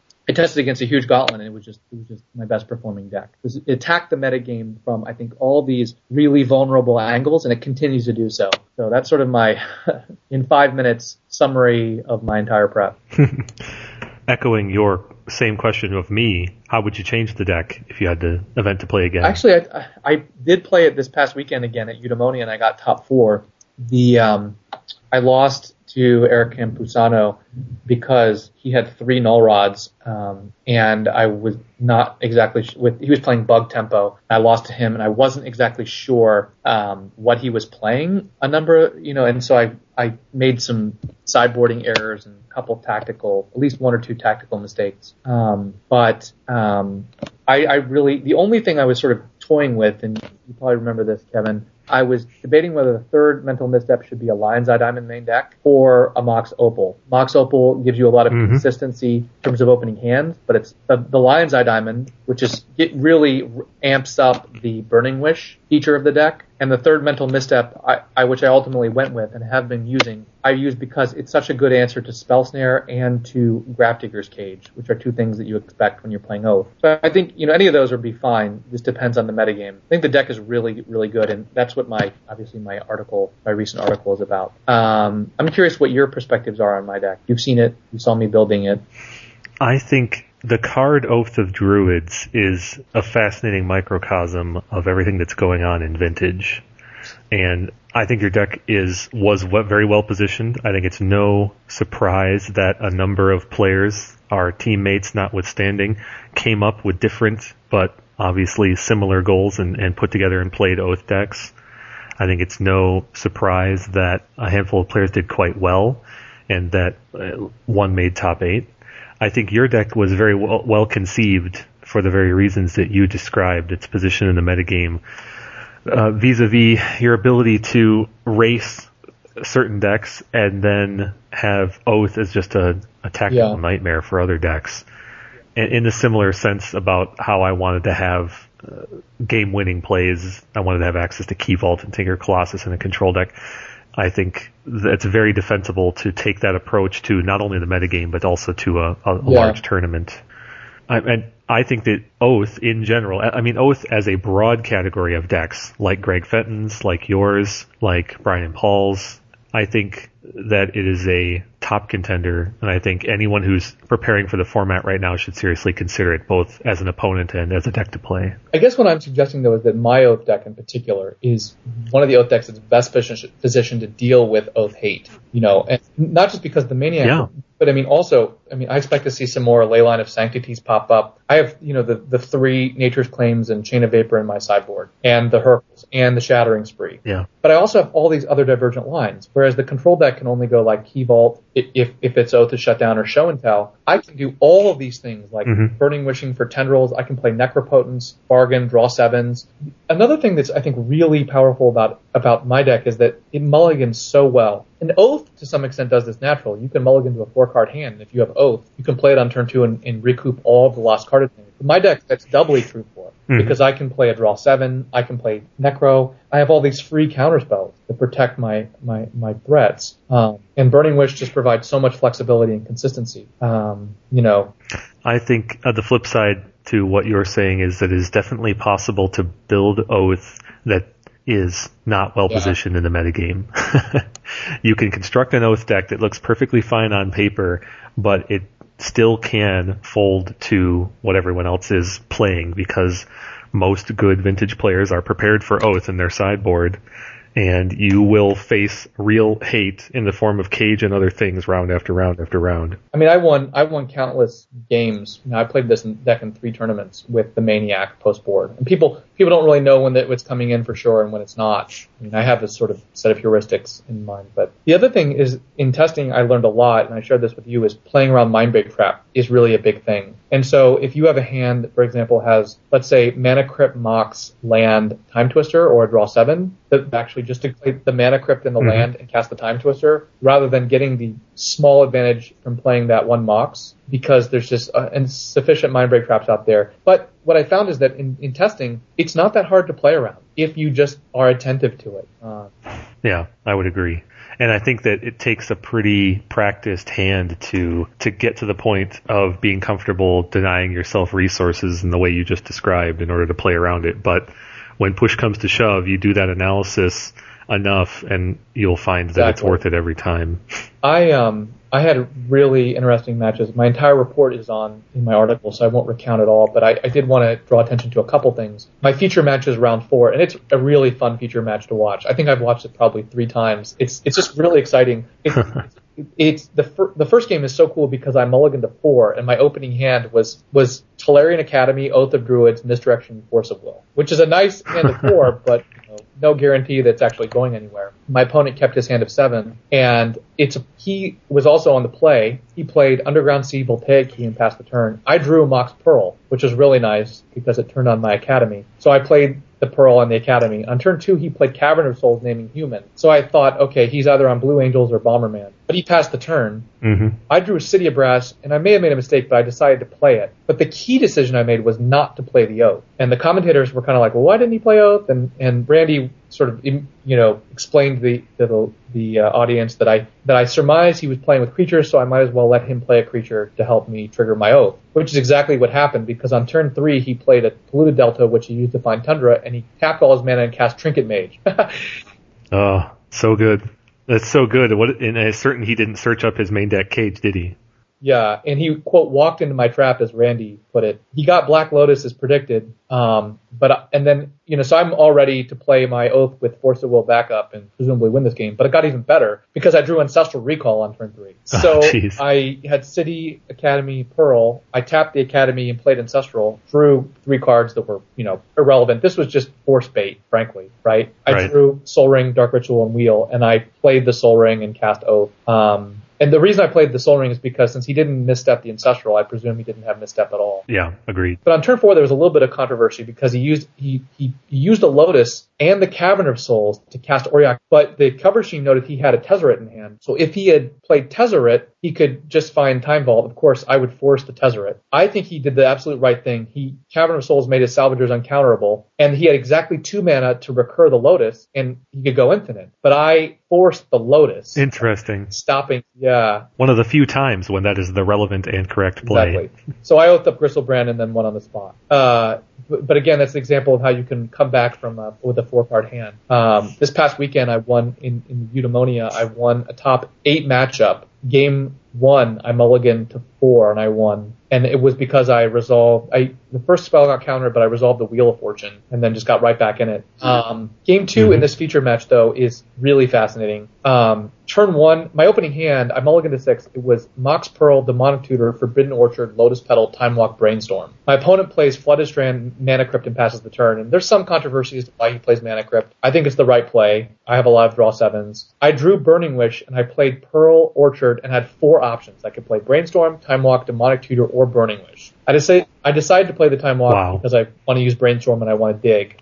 Um, I played Time Walk and I drew Time Twister on my Time Walk turn, which I think validated Bren's decision to play the Mana Crypt. But I, but I executed my plan. I played huh. Brainstorm instead of the Time Twister. I drew Orchard Academy and Vampire Tutor. By the way, one of the coolest parts in the entire coverage is when I when I saw Academy, and both Chris and Randy are like Academy, wow and it's not that Academy is that it's not that Academy is that insane, but when you have old school players who are like on the pro tour and active when Academy right the Academy decks were at their prime, Academy will always be that sort of iconic card, you know? And so Man, I wish they'd watched my top eight match. um, but this this man, moment right here, where right, where I have I have just brainstormed, I have like maximal complexity for a deck like this, and it's really easy to get lost in the maze of options, right? I mean, I have two tutors, three tutors, if you count Burning Wish, this draw seven, and I have to figure out what my line of play is, and I have to figure out what I'm going to put back with brainstorm. It's pretty pretty complicated, and Randy and Chris are asking each other what they do, and they're like, uh, "This is the kind of situation where you really need to know." know what how to play this deck. that's that's great that that happened on camera too. I like it. I think I put back uh, Orchard and Burning Wish, and I played the Academy. I tapped it for blue blue, and I tapped the Pearl, and I cast Time Twister. And this was one of the the I think the few times the commentators were confused by what I was doing. Do you do you can you understand why I played the Time Twister there, Kevin? As opposed to playing what else? Uh, any of the other cards. I could could have Burning Wish for something or Demonic Tutored for something with Vamp well, as well. Time Twister is maximally uh, powerful if you do it up front, but it's also the best card to get countered. Exactly. That's why I did it. I mean, he has only had one turn. I was not expecting Time Twister res- to resolve. Resolve. I thought. I mean, if I play tap the Academy, I tap the Pearl, I play Time Twister. He can force it, Flusterstorm it, or Spell Pierce it. I figured if he counters mm-hmm. it, then I have that much more leeway next turn. I'll draw, you know, the whatever the uh, Orchard. I can play Demonic Tutor Oath. If that gets countered, the next turn I can Burning Wish for Dogmoss and Van. And your tutors get better the more information you have. Yeah, exactly. But so I was really surprised the time twister resolved. That was the one thing they didn't understand. Just explaining that now. Um, I was just trying to draw out a counter. uh, I wasn't trying to win that turn. Off the time twister, I drew Force of Will, Dark Ritual, Dark Ritual, Oath of Druids, Oath of Druids, Necropotence, and Burning Wish. Um, So I sacrificed the Petal, which really hurts my production with Academy, and I cast Dark Ritual, and he misstepped it. And my plan was to play the Necropotence. So now I only have Pearl, Orchard, and Academy in play, which I'm just, you know, obviously going to try and get these Oath of Druids into play. But on turn two, he attacked me with the to- with tokens. He drew Library, and the commentators, this is another a second thing they were confused about. He played Underground Sea when he didn't have Mana Drain, and they didn't understand why he didn't play Library because I just played Time Twister. But what they forgot and what wasn't coverage is that he had just mental misstep my my Dark Ritual. So when he drew, if he drew and played the Library, he would only have six cards in it, so he couldn't actually use the Library immediately. So playing the Sea was actually, I think, absolutely the correct play there, unless he just wants to play the Library and do, you know, and not feign the drain and um, hope that he can use Library next turn. Um, Right. So I untapped. On my second turn, I untapped and drew another Burning Wish and decided just to play the Oath. This time he forced my Oath, pitching Flusterstorm.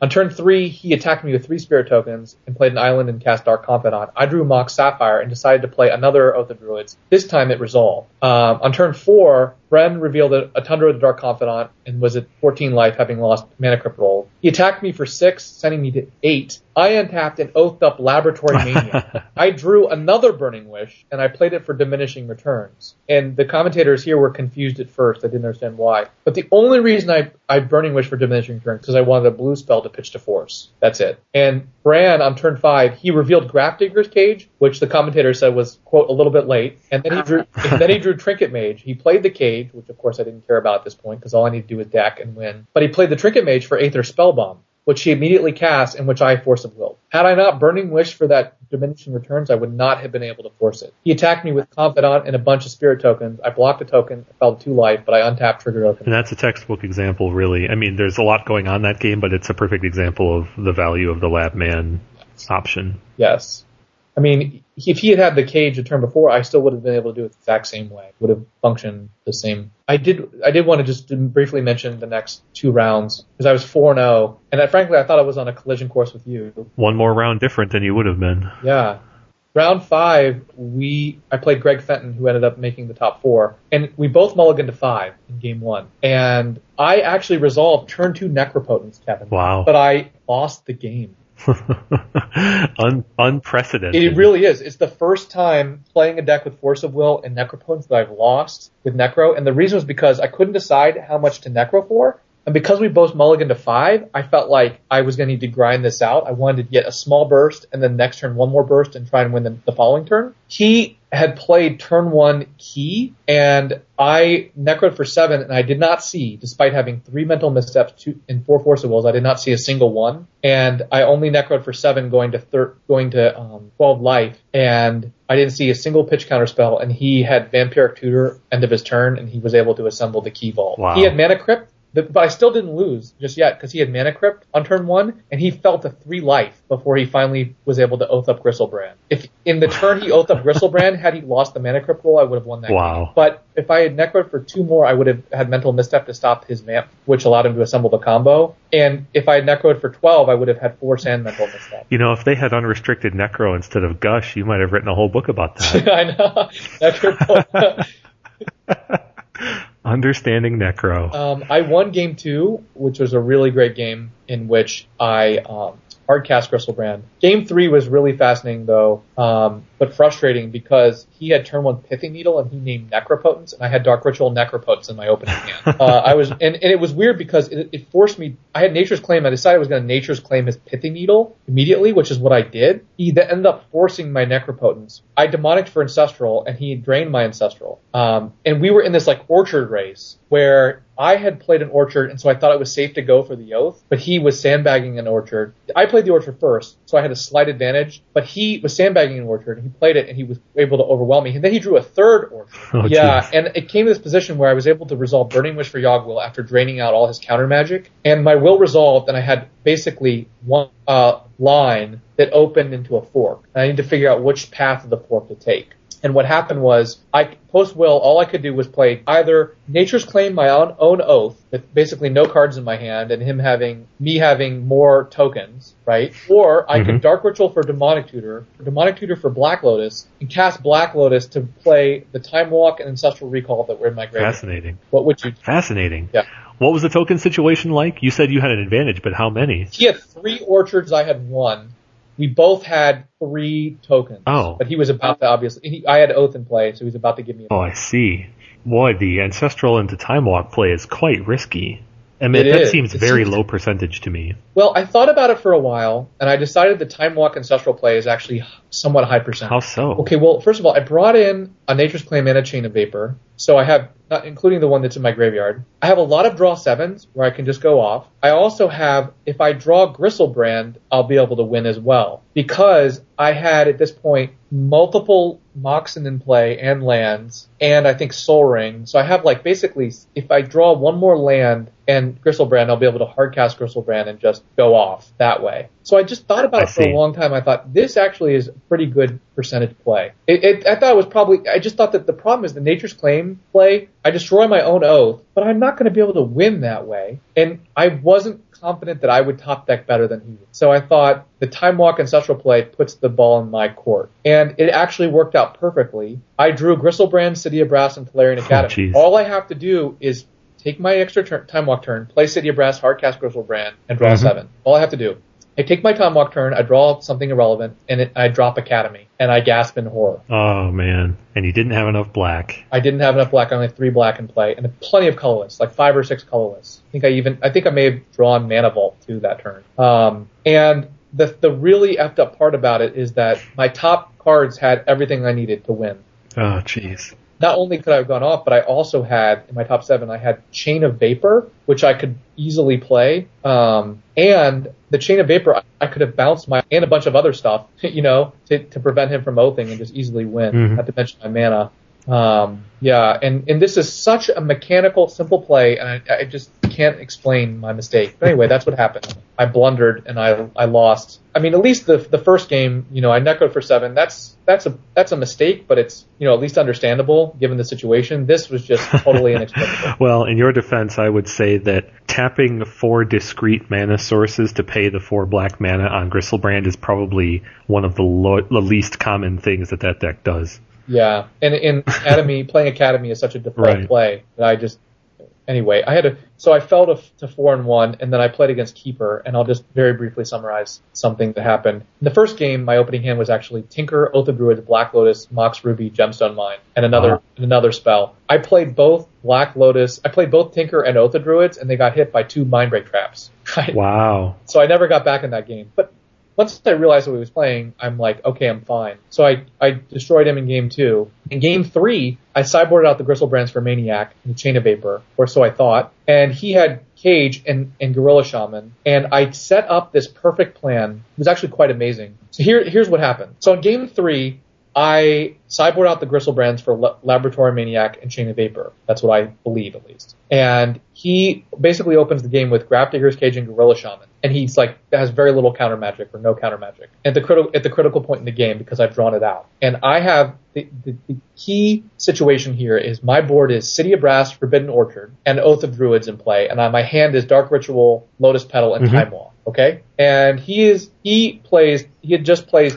Tezzeret to get Time Vault, and he's gonna win when I go to activate the Oath. And my plan here is very simple. I'm gonna put the Maniac, I'm gonna put the Maniac on top, on top of my deck, because it can't come into play because of his cage. I'm gonna draw it. I'm gonna go cast and cast Dark Ritual. I'm gonna play the Petal. I'm gonna cast, uh, Maniac, and with my last mana, play Time Walk. I'm gonna Mhm. untap and win the game, right? Yep.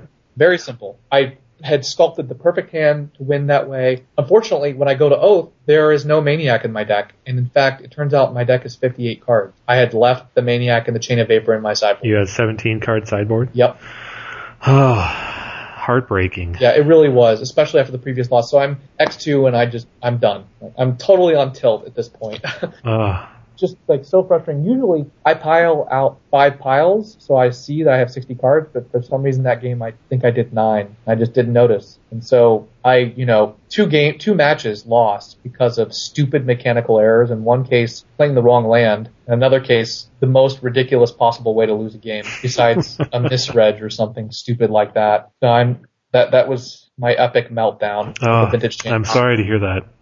The this vintage champs this vintage champs was a marathon unlike any other before it. Yeah, and the the, the jet lag I had from coming from the West Coast definitely didn't help. I was pretty exhausted the whole time, and I just did not have the stamina. And I don't know. I just I felt like my deck was I mean it was definitely good enough to take me to the top eight and win the whole thing. I was very well positioned. I'm just I was just devastated by what happened. Well, I I feel for you. You developed a good deck though, and I think your prep was spot on. But not to end on a downer, people can read your tournament report in your article, right? Yes. And did you cover it all in your article, the similarities between your oath list and all the others you described, especially uh, Brian and Paul's? I didn't really talk as much about theirs because I my my article is so dense. I talk about my my latest Doomsday deck, my pitch long deck with with the the basic land mana base and the four burning wishes. Mm-hmm. You know, I, um, there's a, a lot a lot of ground to cover. I'm curious what you think. I mean, you clearly played your deck again in the next tournament. Yes. What do you think, though? Uh, is Oath is Oath its own pillar of the format now? It's hard to say. It depends, I think, on what you mean by pillar. In the Null Rod, Mana Drain, Dark Ritual sense. Yeah, I mean, I know that people use it as a pillar, but I've never been quite comfortable with describing that, those ways. You know, I, mm-hmm. I prefer to describe the format in terms of, um, you know, slow control, combo control, aggro control, dredge, workshop, and combo. Sure.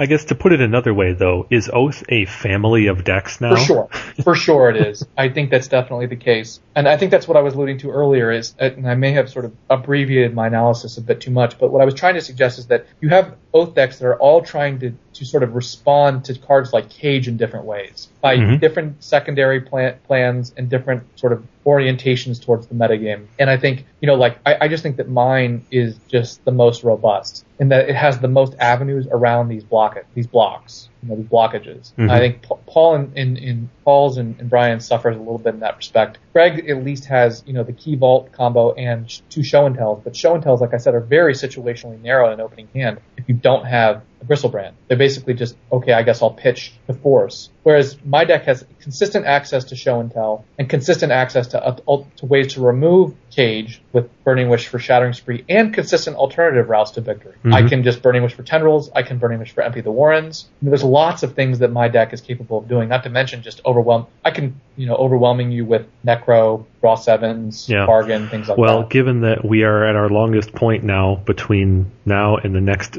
Eternal Weekend, hypothetically, and that I have no particular testing agenda. I think I'm going to be taking a look at your list and maybe forcing myself to play a list like yours in an upcoming tournament, possibly in Ohio next month. Yeah, I think my deck is not only really well positioned in the metagame, but I think if you're a skilled vintage player, it's a very rewarding deck and and a lot of fun. Um, I I think it's it's going to be a hot deck going forward. I think that the thing that and, and, it has answers to everything because you know I have this ancient tomb Hurkyl's package in the sideboard that allows me to beat the the you know the null rod um, cage package. I think you know I think my deck actually is very very well positioned against Joel Lim's deck as well. I you know you only have to win the turn before he can and mm-hmm. I have all the pitch counter magic in the process to protect my my. Speaking bombs. of Joel's deck, I think we want to go now and talk a little bit more about the overall results from the Vintage Champs.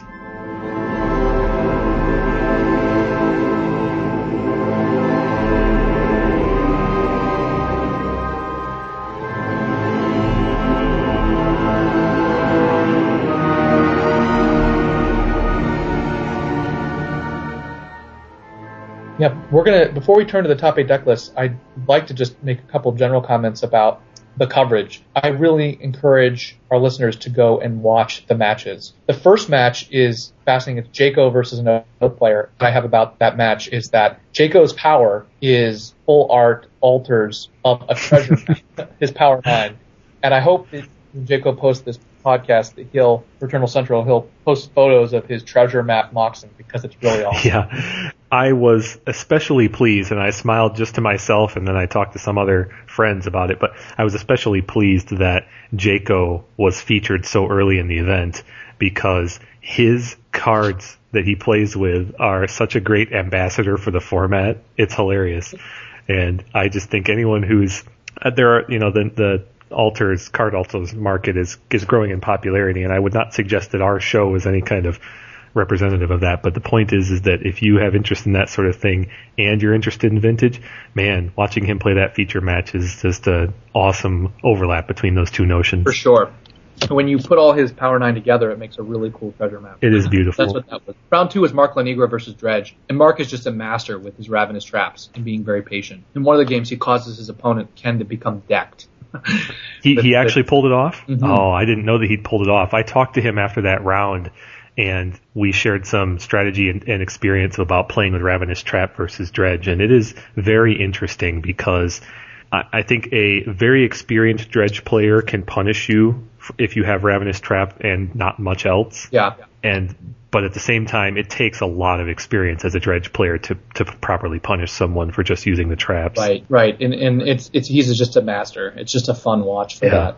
The uh, round, third round is Reid Duke versus Rich Matuzio, and um, it's really interesting. I think Rich actually pl- sideboarded out his World Gorger Dragon combo in games two and three for the Tezzeret combo, and I'm curious whether you think that's the right call against Reid Duke's TPS deck. Whether you, you would keep in World Gorger Dragon Boy, combo. you, you have to assume though that even out of a pretty heavily focused draw seven style combo deck like Reid's, that he's if seeing the dragon combo in game one is going to cause him to bring in his dredge hate. Yeah. Well, that's what he So- did. In game two, he brought in all the graveyard hate, and he lost as a result. But what I'm saying is for game three, I think I would have brought the World Gorger Dragon combo back in. At that point, it just becomes a game. It's like a shell game. You're reading your opponent. If they immediately dive into their sideboard, then so do you. But that's part of the art of playing minus six. Is it's a mind game like no other when it comes to sideboarding. Yeah. I, if I was playing minus six, I would re-sideboard every game. So, uh, Exactly. so it's not a matter of do you re-sideboard. It's a matter of as you're doing it, which route do you choose? And then at that point, you're reading your opponent. So if you are doing your re-sideboarding just by rote, trying to give away as little information as possible, and your opponent isn't sideboarding at all, Yeah. well then, then you don't. You stick with Tezzeret. But if Reid reaches for his sideboard to start making some adjustments, well, then you just have to try and assess what kind of player Reid is and what choice he's going to make. Yeah, I mean, Reid really got boned by having all these Tormod's Crypts that were useless in game two. And so I, I assumed that he would probably make some modifications like that, and I would just go back all in on the dragon. See, it's obviously it's it's kind of foolish to analyze it further than that. I think because But, but the thing is, in my my view is that you're playing a combo deck mirror, and the Worldgorger Dragon combo is slower, but it's more resilient. It's about a turn slower or whatever potentially, but you have a lot more disruption. And so I I like being on that plan in the combo mirror. yeah, well, y- your position is well founded, and I think you can make a pretty reliable case for that. And I'm guessing that in different circumstances, I'm sorry, similar circumstances but different examples, that Rich probably goes in one direction or the other. Right. Round four was my feature match. Round five is a, feature match of Rug versus Hate Bears. It's actually, I, I hate to say it, but that's probably one of the most, the more boring matches I watched. Um, your match was interesting. My match is, I think, completely fascinating from a, just your perspective. Um, round, I'm skipping ahead. Round nine is Roland versus Paul. Ro- Paul just gets beat, ar- beat around by Roland quite a bit. Paul may, might have made a play mistake third game. The quarterfinals is, is interesting. It's Joel versus Greg. Um, the first game gr- was defined because Greg stripped Joel's only island, and Joel kept the hand that had counter magic and ancestral recall, and uh, and then he was able to protect his oath with, with double counter mag, double force. In the third game, Joel drew very strong. He had Lotus, Sapphire, and Ancestral, and Greg used his force to stop Joel's Ancestral pitching Show and Tell, which is, a, I think, the most questionable play. Uh, he, he still drew, um, had, the very next draw after forcing the Joel's Ancestral, he drew Griselbrand. Oh, so he okay, I got you. Had he had he just waited, had he let Ancestral resolve and just played to his outs, I think he wins that game by show and telling Griselbrand. I don't. I'm not sure I agree with you there uh, for a couple of reasons. One, you already cited the fact that if you have show and tell in your hand and no Griselbrand, it is just force fodder. Yeah. I mean, that's a default play for that deck. So the notion that Griselbrand was on top of his library, I think, is is just simply results oriented. Yeah, I think you know you have to see the game in detail, but I think he also had a, a sorry um, a Grafdigger's Cage in play too. So Hmm, both was out. I see. Well, point. that lends some more credence to keeping the show and tell around. Yeah. But on the flip side, though, the the Joel's Merfolk deck has so few opportunities to overpower you in the, in a vintage sense of overpowering you. Yeah. That going after his ancestral just seems like a winning bet every time. Yeah. In my opinion. Yeah, I mean, but the thing is though, ancestral. I mean, what you're really saving your force for is their counter magic. And so I, I Ancestral in his deck is one of the least threatening Ancestrals there is. Well, what, I, that's a good point. When you're playing Greg's Oath deck, I see your point. Yeah. You can let several creatures out of that deck resolve in the early turns because it plays to your advantage. Exactly. Yeah, I see your point. Um, but the, the probably the one of the most interesting matches is the finals, which is AJ Grasso's Rug Delver with Pyromancer versus Joel Lim's, and I just want to deconstruct uh, it. It's a very brief match. It's definitely worth watching. It's only 15 minutes. Game one, AJ's opening hand is Black Lotus, Volcanic Island, Scalding Tarn. Those are his three mana sources. Force, Spell Pierce, Gush, Goyf, and a red spell, which I think may be Pyromancer. Ends the game with Cavern Cursecatcher. And AJ plays Lotus, Volcanic Island, and Goyf. Kevin, I think this play is very interesting. What is your assessment of his line? I have no experience with either of these decks in tournament play in Vintage, so I'm not sure what Delver's overall plan is against Merfolk. Mhm. If he truly had Young Pyromancer, though, that seems like it must be huge in that matchup. You, that you should play that instead of leaving Yes. If that's your plan to resolve an early threat, then I would definitely have chosen Pyromancer. Also, I just want to point out that playing Volcanic Island over the fetch land there is also a mistake. Yeah, I think that's the, I think that is the number one mistake. I'm glad you mentioned that because he has Gush in hand. And if he plays Tarn, even if he doesn't want to play the second creature, if he plays Tarn, he's guaranteed to be able to Gush if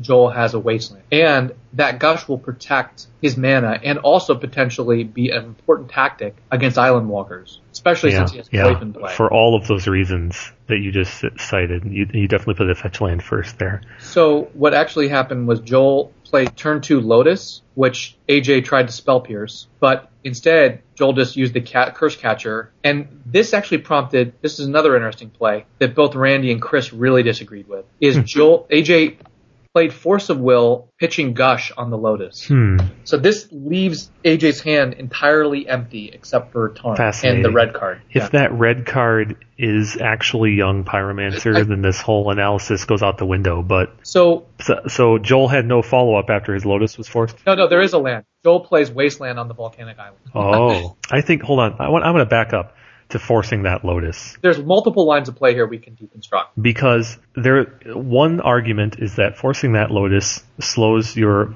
fish playing opponent down significantly. If the Lotus resolves and Joel has a second land, then we're looking at possibly two lords that turn, and if there's another cursecatcher, possibly even three more creatures. So there's a very good case to be made for stemming the onslaught. Standing onslaught. Yeah, Joel could if that Lotus Oh, resolves, Joel yeah, could end, exactly. Joel could end that turn with three, four, fours in play. Yeah, I, for all we know. there's there's no doubt that there is merit to forcing Lotus. But uh, on on turn two, a turn two Lotus tells you a number of things though, because the turn two Lotus tells you that Joel didn't have it on turn one. Yep. And what that means is he didn't keep a one land hand that just played Cursecatcher. He has another land. So now you're not talking about the difference between one and four mana. You're talking about the difference between two and five. And if you're not cutting him off and he already has Cavern, then you could make the case that you're forcing the Lotus because it's the only thing you're really going to be able to force. But that ignores the notion of protecting your own spells, which I also don't agree with. That Cursecatcher was already gone, or was going right then. It, yeah, it went before he made the force. I think I would hold on to that force. Well, the the main thing that Randy and Chris kept saying is is is losing the gush worth countering Oh, the Lotus. I'm sorry, I wasn't even factoring that in. That's no, that's huge. That gush is is the reason you play that deck over Merfolk. Yeah, and, and this is and Gush is such a huge tactical play here because it, Yeah. it, it allows him to you know force Joel to walk into it, walk into it. But once he once he made the mistake of playing the Volk first, I think that the value of Gush diminishes. Even though Joel Mhm. doesn't, even though AJ doesn't know that Joel is about to wasteland his own land, the Gush still loses a little bit of value because you you think he may do Mhm. that. I think I think here's what I think. Okay, I think this entire game turns on the simple fulcrum of the misplay of the first land. Now AJ claims that that he that that was he thinks it's the right play actually to play the Volk because he wanted to gain tempo. My view, the tempo is not nearly worth it here. You get one free swing of Goyf. That doesn't even remotely overcome the disadvantage, the, the, the lost value from not being able to gush and from losing your land and everything else that flows from it, which which you'll see in a moment. AJ Yeah. AJ doesn't draw another mana source until too late, and so is unable to play the Goyfs he draws. Right. But I think the line of play that I think is more defensible, it's really interesting here, is you can so again, he spell pierces the Lotus, Joel sacrifices Cursecatcher, stop the spell pierce, which is arguably fine because you you want to remove it, right? So you're trading spell pierce for creature. But another mm-hmm. line of play, if you really want to stop the Lotus, you could actually just leave him with just Cursecatcher this turn. If you force the Lotus pitching spell pierce, hmm. Then you could pay for the Cursecatcher with your land, your Volk, if you tried to do it. And that would actually make him make a mistake. Because in that case, Joel should have wastelanded the volcanic island first to prevent you from being able to pay for the Cursecatcher. So that line of play actually puts the sort of the, the burden of proper play on Joel. And you get to preserve your god. Interesting. I think it's very defensible. In any case, AJ in AJ drew Force of Will on his second turn and then played the Tarn and attacked with the four power Goyf. On turn three, Joel played Island, Lord of the Pearl Pearl Trident, and then AJ drew Ancestral and he drew Goyf Goyf Land. Again, if he had played the Tarn first, he could have played the Volcanic Island turn two. He would have been able to gush in response to a to a turn three Wasteland, and he would have been able to Ancestral and. Fascinating. Just fascinating. Um, the way it played out, Joel played Phantasmal Image on turn four and Phantasmal Image on turn five, and, and AJ just died, was squished. But I think had he played the Tarn first, the entire game plays out completely differently. I think AJ, not saying AJ would have won, but I, I think had he forced the Lotus pitching Spell Pierce and played the proper land, I think he has a really good chance of deploying all three Goyfs very quickly and potentially overwhelming overwhelming Joel. If that's a Pyromancer in his hand, then Did we even better. actually never see the red card cast in that game? No, it must have been a never saw it. pyromancer then.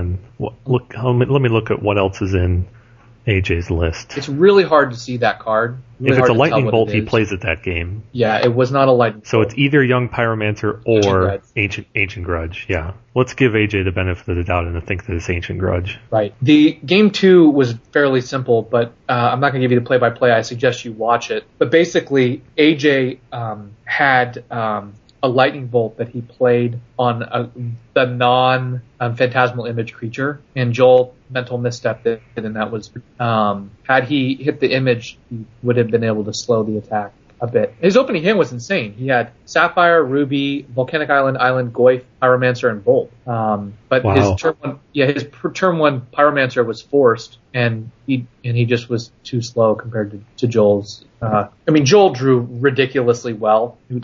I still think there's a chance that AJ could have won game two had he played both of the image. Um, but it seems to me that if AJ is on the play in game three, if there is a game three, AJ has a lot of good cards in this matchup. He's got Jit, he's got, two Jittes, yeah, He's got and pyroblasts. yeah, and Pyroblasts post board, and he's on the play. There's a lot of lines where he can win. But I think, you know, the gushing in response to an attack is such a powerful, potent tactic that he just gave that up for nothing by sacrifice, trying to get a little bit of tempo. And, and he, not to mention just pitching gush in general. I mean, again, if he had saved in game one, if he had played that differently, he would have drawn the force and ancestral off of gush. On the flip side, though, Joel's got three dismembers in his sideboard, which are also insane. Yeah, but that that's true. But those cards, those dismembers, are a lot of life, and that's all. Yeah, that's all true. AJ is trying to do. Jitte is definitely the trump, though. Oh. If Jitte gets online, that's incredible. You know, and props to AJ for having a, that card in his sideboard. I've put together a handful of vintage sideboards in the last two years, and I always want to put Jitte in them, and it's always just right on the cusp. And it may be that this is the time for that. I'm not I'm going to say that all of our vintage finals are going to be Rug Delver and Merfolk going forward, but the simple truth is that Jitte is an incredible card in that kind of a metagame. And it's not just for creature matchups either. It has some other tertiary impacts that are fascinating. Think about what it does against shops or what it does against dredge or what it does against oath. It, it has lots of interesting applications. Yeah, It's even good against Grixis. I mean, it, it, it kills every Bob that comes out for the rest of the game.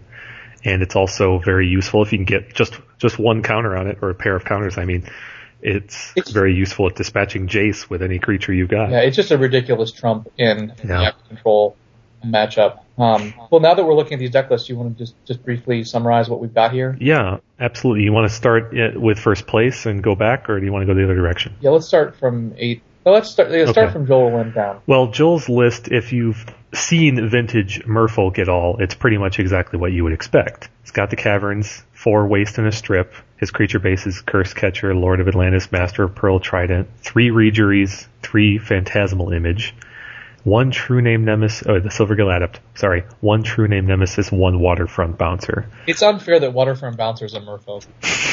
it really is. And then his disruption package is two days, which is interesting. One Flusterstorm, forces, three missteps, three null rods, and a steel sabotage. The, this kind of list is there's not much room for tweaking here. The one true name nemesis, one waterfront bouncer, a couple of counter spells here and there, but this this deck list is tight, and Joel has a good sideboard. It includes the aforementioned dismembers and one ghost quarter to help put the thumb screws on. But uh, this list is is pretty straightforward if you're familiar with vintage fish. Yes, uh, and, and, it also has structural similarity to the, the old fish decks in vintage with the, mm-hmm. the you know the combo of counter magic and null rods. Um, and now, of course, Cursecatcher being better than Spiketail Hatchling. Um, but this this deck is a deck that is very well tuned, expertly piloted, and you know had a very confident pilot who knew what he was doing um, in every matchup. I think one of the, the craziest things, just as a personal observation about the way Joel plays his deck, is he draws a card and puts it in the back of his hand, and he reopens his hand and fans it open, looking from the the um, seeing the most recently drawn card last. So it's like he almost like re-evaluates his hand from the beginning of his hand to the back, sort of adding that new information in last, which is very strange to me. Like strange because I think you'd want to see the most recent piece of information first to sort of reintegrate that, but it also I think suggests a really internal steely patience to be able to sort of delay your, you know, processing of what you've just drawn until like the last possible moment. This being my first experience meeting and playing against Joel, I found it to be a very pleasant. Uh, not only did we have a nice time playing against each other, he's a funny guy, nice to play against, but uh, I think he was pretty diligent and practiced in the way he played, and I found no flaw in in his play during our match. Yeah, well, he did make one mistake in the play against your match, which was that he you didn't see this, but he had a black lotus in his hand, and he had null rod in play, and he discarded a um, master of the pearl trident when he could have just played the lotus. Oh, yeah, that's I wouldn't have been able to perceive that. Interesting. Yeah, no, Joel is a, Joel is a really fantastic champion and a really nice guy, and it's clear from his tournament report, and we'll post a link to his tournament report in our yeah, um, in our show notes. And if we hasn't said it before, congratulations, Joel. So let's look at second place then, AJ's Rug Delver list. And we've already talked about a lot of the salient details. His creature base is four Delvers, four Goyfs, three Pyromancers. Now he's unlike uh, Benjamin's top eight Rug Delver list. He's the uh, he's on the Young Pyromancer plan, whereas Benjamin's on the Clique and Snapcaster plan. And I would say in the metagame that we observed, starting with the grinders and leading up to the event and the things that really factored into your deck choice and mine, I would say Young Pyromancer is a very good choice in that metagame. There's okay. lots of bug fish going around, and Young Pyromancer really shines there. Yeah, there are a number of oddities here. Pyromancer is definitely very good, but I think Vendilion Clique, like I was suggesting earlier, is really good. And the, Rug Delver usually runs one or two cliques, and sometimes runs one or two cliques, and I would I would definitely run a clique. I also think it's very strange that this deck doesn't not only does it not have basics beyond the island in the sideboard or main deck, but he's really light on he's really dense in terms of counter spells that are ineffective against workshops. So he's got 4 mm-hmm. mental missteps and three Flusterstorms, and he has three nature's claims in the sideboard instead of ingot chewers, which I'm not really sure I understand. He basically went all in on the young pyromancer plan against workshops. His mm-hmm. main deck answers against workshops basically boil down to the one ancient grudge four lightning bolts, which are highly relevant, one steel sabotage. Yeah. He's got four mental missteps, which you would expect. He's got three spell pierce and three fluster storm. So he's got a lot of blanks against shops in game one. Exactly. For an archetype that has traditionally preyed on workshops. Yep. And he also has no wasteland or strip mine, which is not always in this deck, but sometimes. And then in the sideboard, as you said, his anti-shop technology is two more Ancient Grudge, two Hurkyl's Recall, three Nature's Claim, and possibly the Jitte, so probably not. So he's in, he's again he's all in on spells to go with his young pyromancer. It seems pretty clear that AJ either assessed a certain type of shop deck or just assessed a general uh, lack of shop decks in the event and planned it, planned that direction. Mm-hmm. And hey, I, I don't know Yep. what his opponents were like. Did he write a tournament report? AJ, he did, yeah. Did you happen to read it and see his opponents? Yeah, I did actually give it a careful read. Um, I don't remember though off the top of my head. Well, it seems pretty clear to me that if he faced workshops, it probably wasn't many, and he probably, I don't know, had some some compatible draws to make all his heavy spell answers work. I've played Yeah. Young Pyromancer against workshops, and I I know from experience that while if you can get into the mid game with a configuration like this, then you become very powerful with the Young Pyromancer Right. plus Ancient Grudge. But getting into that mid game is tough. Yeah, I exactly. I just think you know th- this deck just looks a little bit heavily geared towards blue decks and a little less towards workshops than I would feel comfortable for. I would I would at least want like a I don't know like a Yeah. another basic of an either the green or the red in the sideboard. He also has zero Trygon Predators, main or side, whereas Benjamin has two in his sideboard. I mean, I'm a huge advocate of Gush and Pyromancer, obviously. So um, Sure. I just think I, I I would I just think Vendilion Clique is amazing right now. I would want one or two of those, and I would want a little bit more for workshops. I understand Nature's Claim interacts nicely with Pyromancer, but Ingot Chewer I think is pretty important. But We'll see going forward if the workshop decks are as um, keyed in on Thorn as they have been in the past. What with the popularity of creatures in this top eight, yeah, it might see a reduction in Thorn. It might be a self fulfilling prophecy.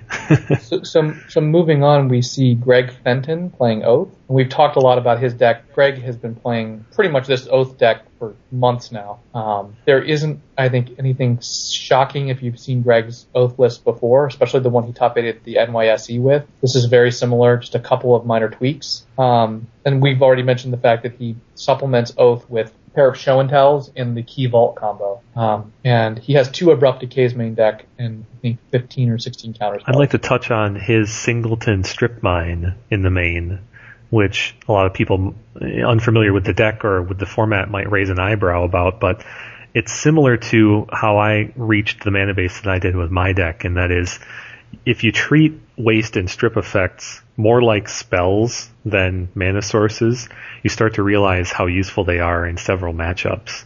In an Oath deck, for example, they help you win the Orchard War if you're trying to in the mirror.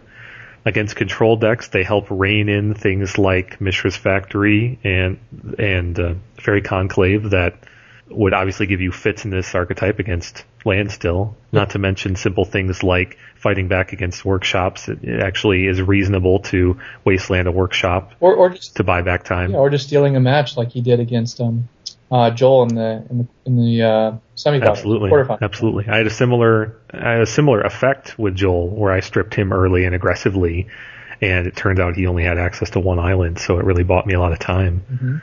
So I firmly agree with a singleton strip mine, or maybe even a strip mine and a waste in, in decks like this if you can afford to, because they have lots more applications than just the tempo kind of traditional knee-jerk uses. Let's turn to Reid Duke's Storm deck. Ah, very interesting.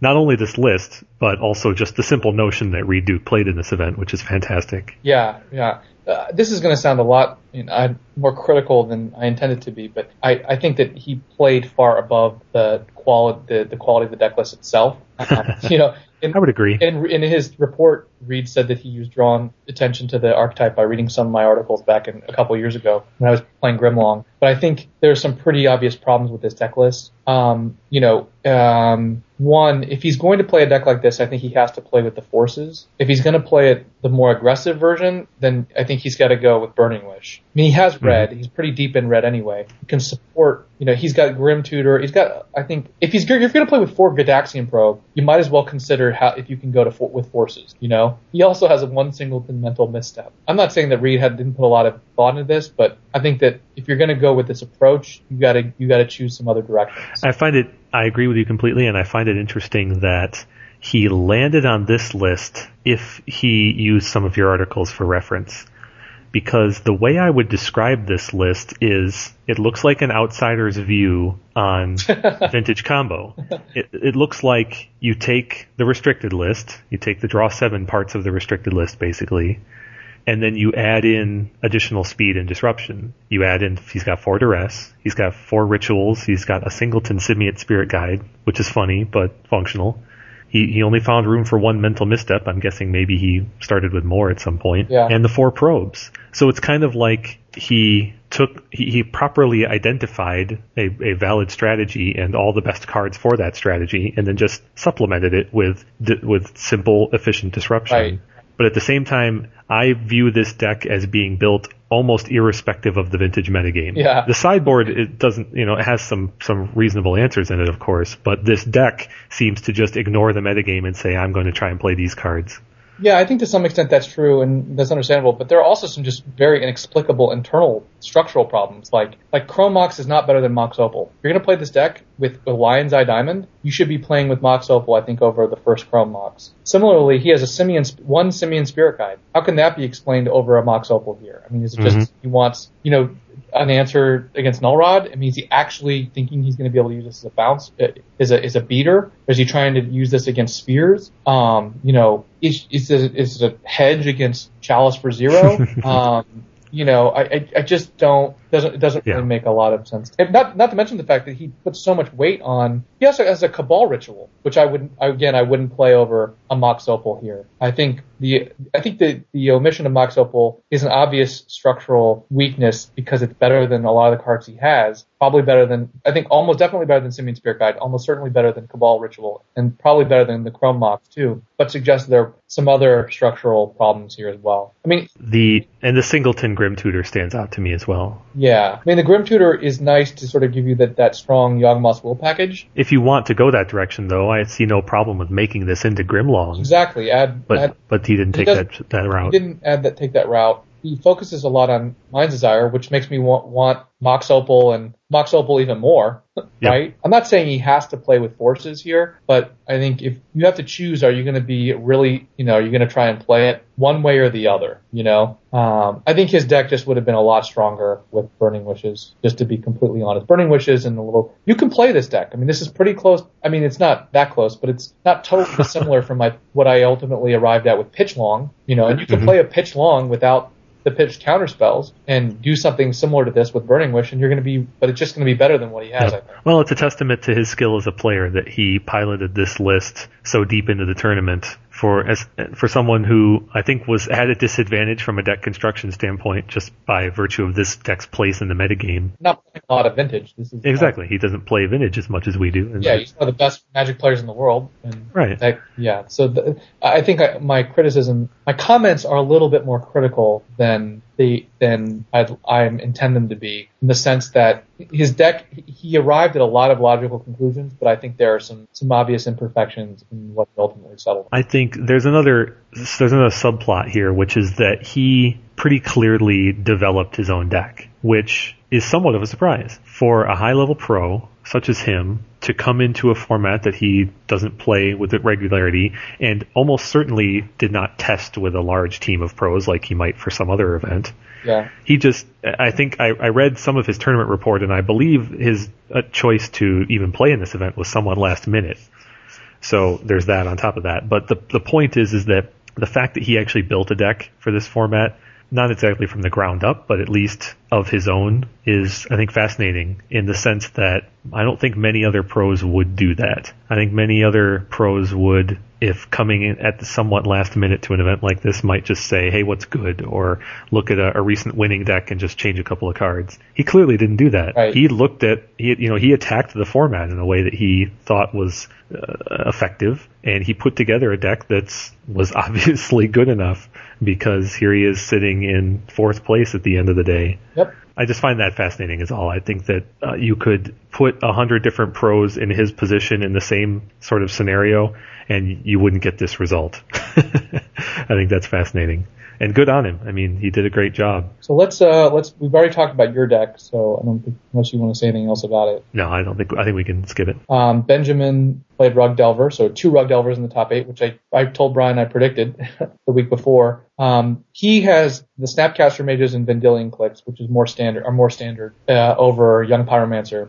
I, I actually like Vendilion Clique, like I said, a lot. Um, his counter magic, so he's got three Delver, three Snapcaster Mage, four Goyf, and two Clique. And his counterspell package is a lot lighter than AJ's in that Mhm. he has two Flusterstorm, four Force, three Mental Misstep, and two Spell Pierce. I think are three counterspells less. AJ had one more mental misstep, one more flusterstorm, and AJ had a third spell pierce in place of Benjamin's second steel sabotage. And, and Ben has a third preordain. This whole thing with preordain is, is really fascinating to me because the Grow decks always max out on that kind of effect. And to see these Rug Delver decks running three preordains, uh, which I think is the standard in Vintage, is very strange to me. I would expect them to run four. But Ben doesn't have ponder. AJ has two preordained, one ponder. So they have the same quantity of that effect. That's totally unexpected. Now, just so we're clear on this, which is it that you are in favor of, uh, ponder versus preordain in this deck? Oh yeah, I would run both. I mean, I, I'm not sure if I could just sitting here say I'd run four preordain and one ponder, but I think that's where I'd be. Okay, interesting. You know, and that's that's the fundamental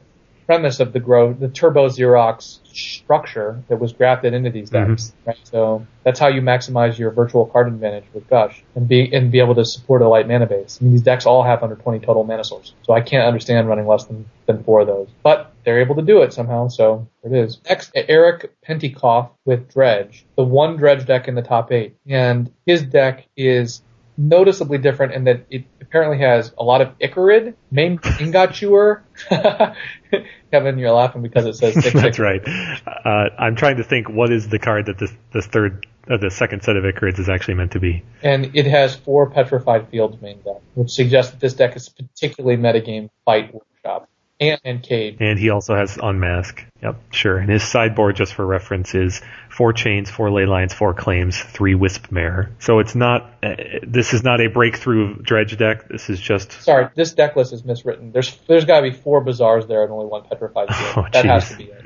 So we can't rely on this deck list as written here on Wizard's site too much. Yeah. But the simple truth is, is that this is not, this, this deck does not have any breakout technology. It just has a well adapted uh, version of the deck featuring the Ingot Chewers, the Unmask, the Petrified Field. And once again, even in a, even in a fully prepared large vintage tournament, Dredge peeks through and manages to make top eight, which is a testament to the resiliency of this archetype in general. Right. Next up is Taylor Pratt on Blue Angels. This is, I don't want to say standard per se because this deck is still kind of fresh and somewhat, somewhat, uh, dynamic, but his creature base, one Mind Sensor, two Restoration Angels, one Sower of Temptation, three Trinkets, and three Cliques. So I think there's a little bit of customization here in his creature base.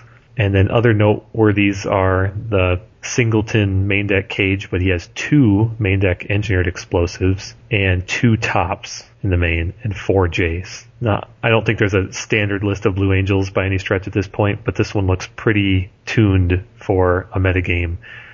I I would not consider two engineered explosives to be a, the default starting point by any stretch. I don't know what Taylor was pre- preparing for exactly, but it seems like it would serve him pretty well in a metagame featuring lots of aggro control. Yeah, and there's, there's also he's got a he's a thick counterspell package as well. So just looking over these top eight deck lists, there are six deck lit, six of the eight deck lists have four force of will. But what's also interesting is I think I think seven of them have at least one mental misstep.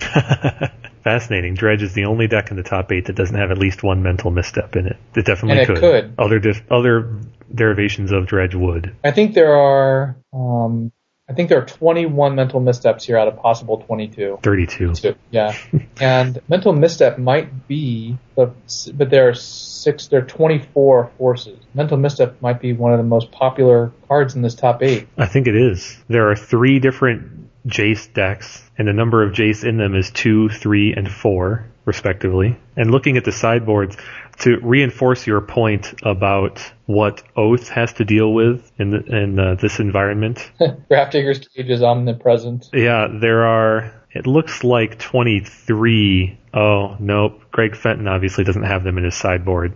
So it's really only Yeah. 19 out of a possible 32 cages if I'm if I'm counting the main decks also properly. But still, that's pretty omnipresent. And the, one of the decks that doesn't have any cages is obviously Dredge. Yeah, and and that's it. And the combo. And oh, so yeah, so it's not really out of a possible 32. It's more like 19 out of a possible 24 cages. It's amazing. And I, how many Flusterstorms are, are in this top eight? I think there are probably only about, I think only six drains.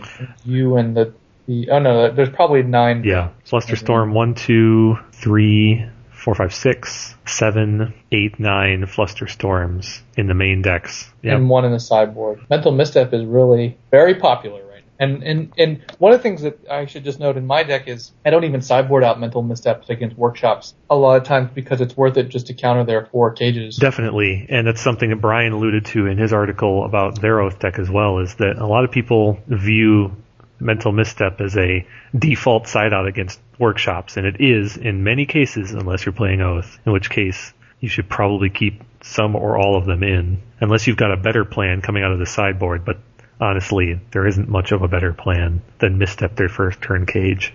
So much so that after winning the champs with Dredge, Mark Hornung made a name for himself with his cage breaker Dredge the next year. So Steve, I think we should switch gears and just talk about where the format goes from here. I think this notion of aggro control being so popular at this particular event is no surprise. It's just a continuation of a trend that we've been observing for a while. The finals of Merfolk versus Rug is, I would say, surprising, although obviously not out of the question. But this top eight is missing one key thing, and that's workshops. Yes. I think the lack of workshops in this top eight speaks a lot to the event in question as everything played out but I have a feeling that it might lead people to some false conclusions about this format going forward. I would caution anyone from really changing or reducing their workshop hate. Right. But I would say that there are plenty of alternatives that you could look at for fighting workshops that are more versatile. Joel Lim, for example, has three dismembers in his sideboard. That's some technology that is good against workshops and also things like Rug Delver and Bugfish. Toxic Deluge, which we touched on earlier, very good against the aggro control as well as creature based workshop decks. And I think flexibility is the name of the game when it comes to a vintage deck in general. So what do you think? I agree with your conclusion that people shouldn't reduce the number of workshop hate they have or answers or artifact answers, just as they shouldn't reduce the number of dredge answers despite only one dredge in the top eight. But I do think that this signals de- the decline of workshops in the top tier. And I think what's difficult to understand is that is exactly why. And I think uh, there have been a confluence of factors. I think first of all, some of the prominent tactics in the format and strategies in the format are just stronger against workshop and dredge. So combo has pushed it, it dredge from one angle, and an oath is not exactly great for dredge either. And um, especially Oath with Griselbrands. And on the other hand, I think that workshops suffer from, you know, some of these solutions as well. Oath is pretty good against workshops. And people have finally figured out that you need to run not just a certain quantity, but you need to have good quality artifact, you know, answers as well. And I think going forward, the, the pushing down, I think what's happened is that people have finally figured out at a broad base level what, what is needed to combat workshops and dredge. And that has created a lot of open space in the format for the first time. It's made it a lot, seem a lot less oppressive. And so all these other strategies can flourish. And this is such a diverse environment where you have these slow control decks, aggro control decks, combo control decks, combo decks, everything competing. And I think what's really, really important more than anything else is tight. I think, I think this is the first time in the history of vintage where tight technical play matters more relative to deck choice than I can ever remember. Interesting. In other words, if, if in you know, what, however you allocate the importance or significance of deck choice versus in-game play, you know, in terms of explaining tournament performance, I think it's almost always been the case that having the best deck list has given you a big advantage. But I think this is the first time where having the right deck list is an advantage, but relative to playing well, playing well is just more important right now than it's ever been. At least ever been in, I'd say, at least a decade. Um, I think the advantage, you, I mean, I had, oh, I think is a just a ridiculously awesome deck list, but I made some, uh, some really bad blunders. And the people who are really skilled and played well, you know, did very well, like Reid Duke. Um, and watching the matches, I think reinforces it. The people are making mistakes in every single round. Um, and the people who advanced made not only made fewer play mistakes, but they, they made fewer play mistakes because they were so expert at their deck list. So like Joel can play his deck pretty much in his sleep. He had a great deck list. And Joel's deck list, someone played Joel's deck list at Eudaimonia this weekend and it lost in the finals to Bug Tempo, Bug Fish. I mean, look at the aggro control decks. Mono Blue Merfolk won this. Bug Tempo won the Bazaar of Moxen over the summer. And I think I think it actually won the, the Bazaar Moxen uh, the same time as the Vintage Championship as well. Mm-hmm. But you know, there's definitely a convergence towards aggro control, and I expect that to continue. I expect to see more null rods and lots of cages and, and abrupt decays and things like that. It's not clear to me. There are definitely some dynamics to, that need to play out. It's not clear for me. Example, who has the advantage in the bug versus rug matchup. You know, I also think that in terms of pushing down workshops, I think the Deathrite Shaman is really good against workshops because it helps. It fights through Thorn. It generates mana under duress, under spheres, um, and that's definitely helped that cause as well. Um, but you know, I think there are some things that have that need to sort of play out over the next six months, and I think the vintage on MODO is going to be potentially another turning point where we're going to see this metagame, you know, um, come into being in a very different way. Absolutely. The I think the online is going to have an even bigger impact than you're selling it because the metagame will shift more independently of the regionality that we have now and faster. Like it or not, as you and I have touched on before, there's still a lot of regionality in vintage metagames Yeah. worldwide and across Yep. the United States. I think that's going to converge. Yeah, that will converge and become diluted, and also just metagame adaptations will happen happen more quickly. I'm, I'm, I'm a little more sanguine, I think, on the potential of Magic Online. I think it has tremendous potential, but the the cost barrier to entry is is tremendous, and it's not clear that's going to be answered. The other thing is, I think that it's going to have its own biases with respect to certain decks that are going to be less expensive. You know, yes, the definition of budget is dramatically different on Magic Online than it is in print. And budget will favor decks without force of wills on Magic Online, for example, yes, which Yeah. might, might sound like the same for print Magic, but it's not. Decks online will have cheap Moxen and expensive force of wills. Yeah. So you're going to see online, you're going to see more things probably like Belcher, more things like Affinity. So Yes. y- you're right, it will have its own biases. But ironically, I think those biases compared to the print metagame will draw us all collectively into a more informed result because as we've seen with the classic deck, the affinity deck that was adapted to vintage recently with a great deal of success, that deck really p- pushed on some pressure points of the format and caused people to reevaluate some things and understand some things that had never really been looked at, at least in the last few years. And I think that's only a good thing. The presence of a Merfolk deck winning vintage champs, the presence of two Rug Delvers in the top eight here, and the apparent absence of workshops. I think all of these things need to be carefully considered and it's only a good thing for the format if we all collectively take the message in stride. what do you mean by the apparent absence of work? Well, I just mean the literal absence in the top eight, but also the apparent absence in terms of how the event played out. See, I think I think the thing is there's this dynamic where dredge and workshops do what they do, and when people sort of skimp on their answers, then they flourish. When people don't skimp on their answers and utilize all the tools available to them, they're kept in check to some degree. I think that's what's happening. Is finally, you know, it, before the the top players knew how to answer those threats, but I think now it, it's a more broader recognition of what needs to be done, both quality and quantity. And so I don't really see, you know, these things happen in cycles where we see workshops are really powerful and dominant and impressive, Mhm. and they sort of fade. We're definitely, I think, in that, you know, from the summer to now, we're in that downward trend for both workshops and dredge. And I, I don't see them coming up out of this anytime soon just yet. We could, the metagame could definitely shift. Um, you know, I, I just don't see that. I think these aggro control decks are going to keep those things in check. Joel's deck is no walk in the park for a workshop deck. well, and in order to find the top placing workshop deck, you only need to go down to 12th place. Raph Farino, who made top eight at this event last year, or at Gen Con last, was in 12th place with his workshop. So it is right there, as you said, on the cusp. Yeah, I think this entire tournament, this event, and what's coming out of it suggests that, that deck expertise and tight technical play are really the keys to success in Vintage right now. Agreed. You have so many options.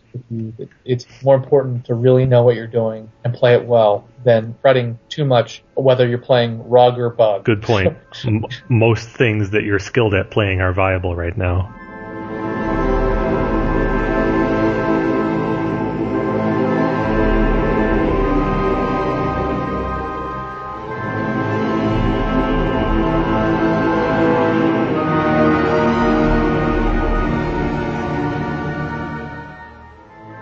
You've highlighted some listener feedback for today's episode. What have you got, Steve?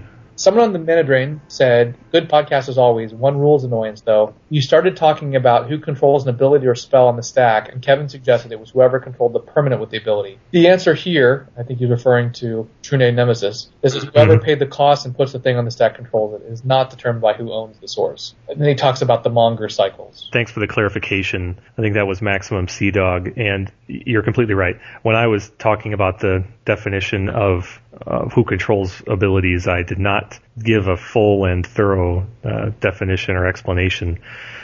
While the mongers are clearly not uh, relevant in vintage, the fact is is that it isn't quite as simple as just who owns or controls the permanent in question. But I think for the purposes of of uh, what you need to know about playing against True Name Nemesis, the stuff that you play is the stuff that you control, and uh, vice versa. So I think it's a fair rule of thumb, but for anyone who's really interested in digging into specific examples, definitely look further than my simple assessment from last episode.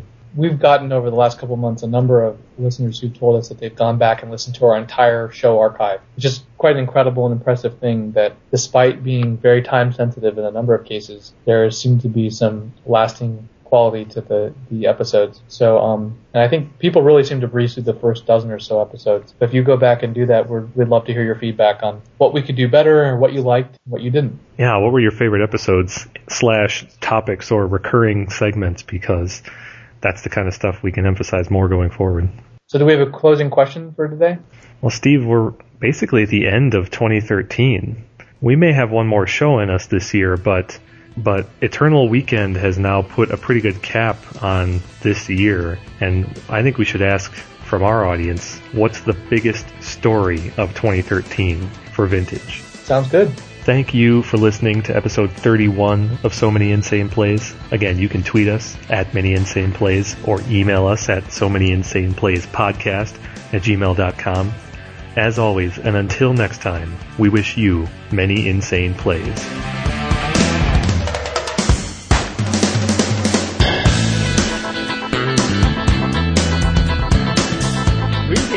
Safe for the game.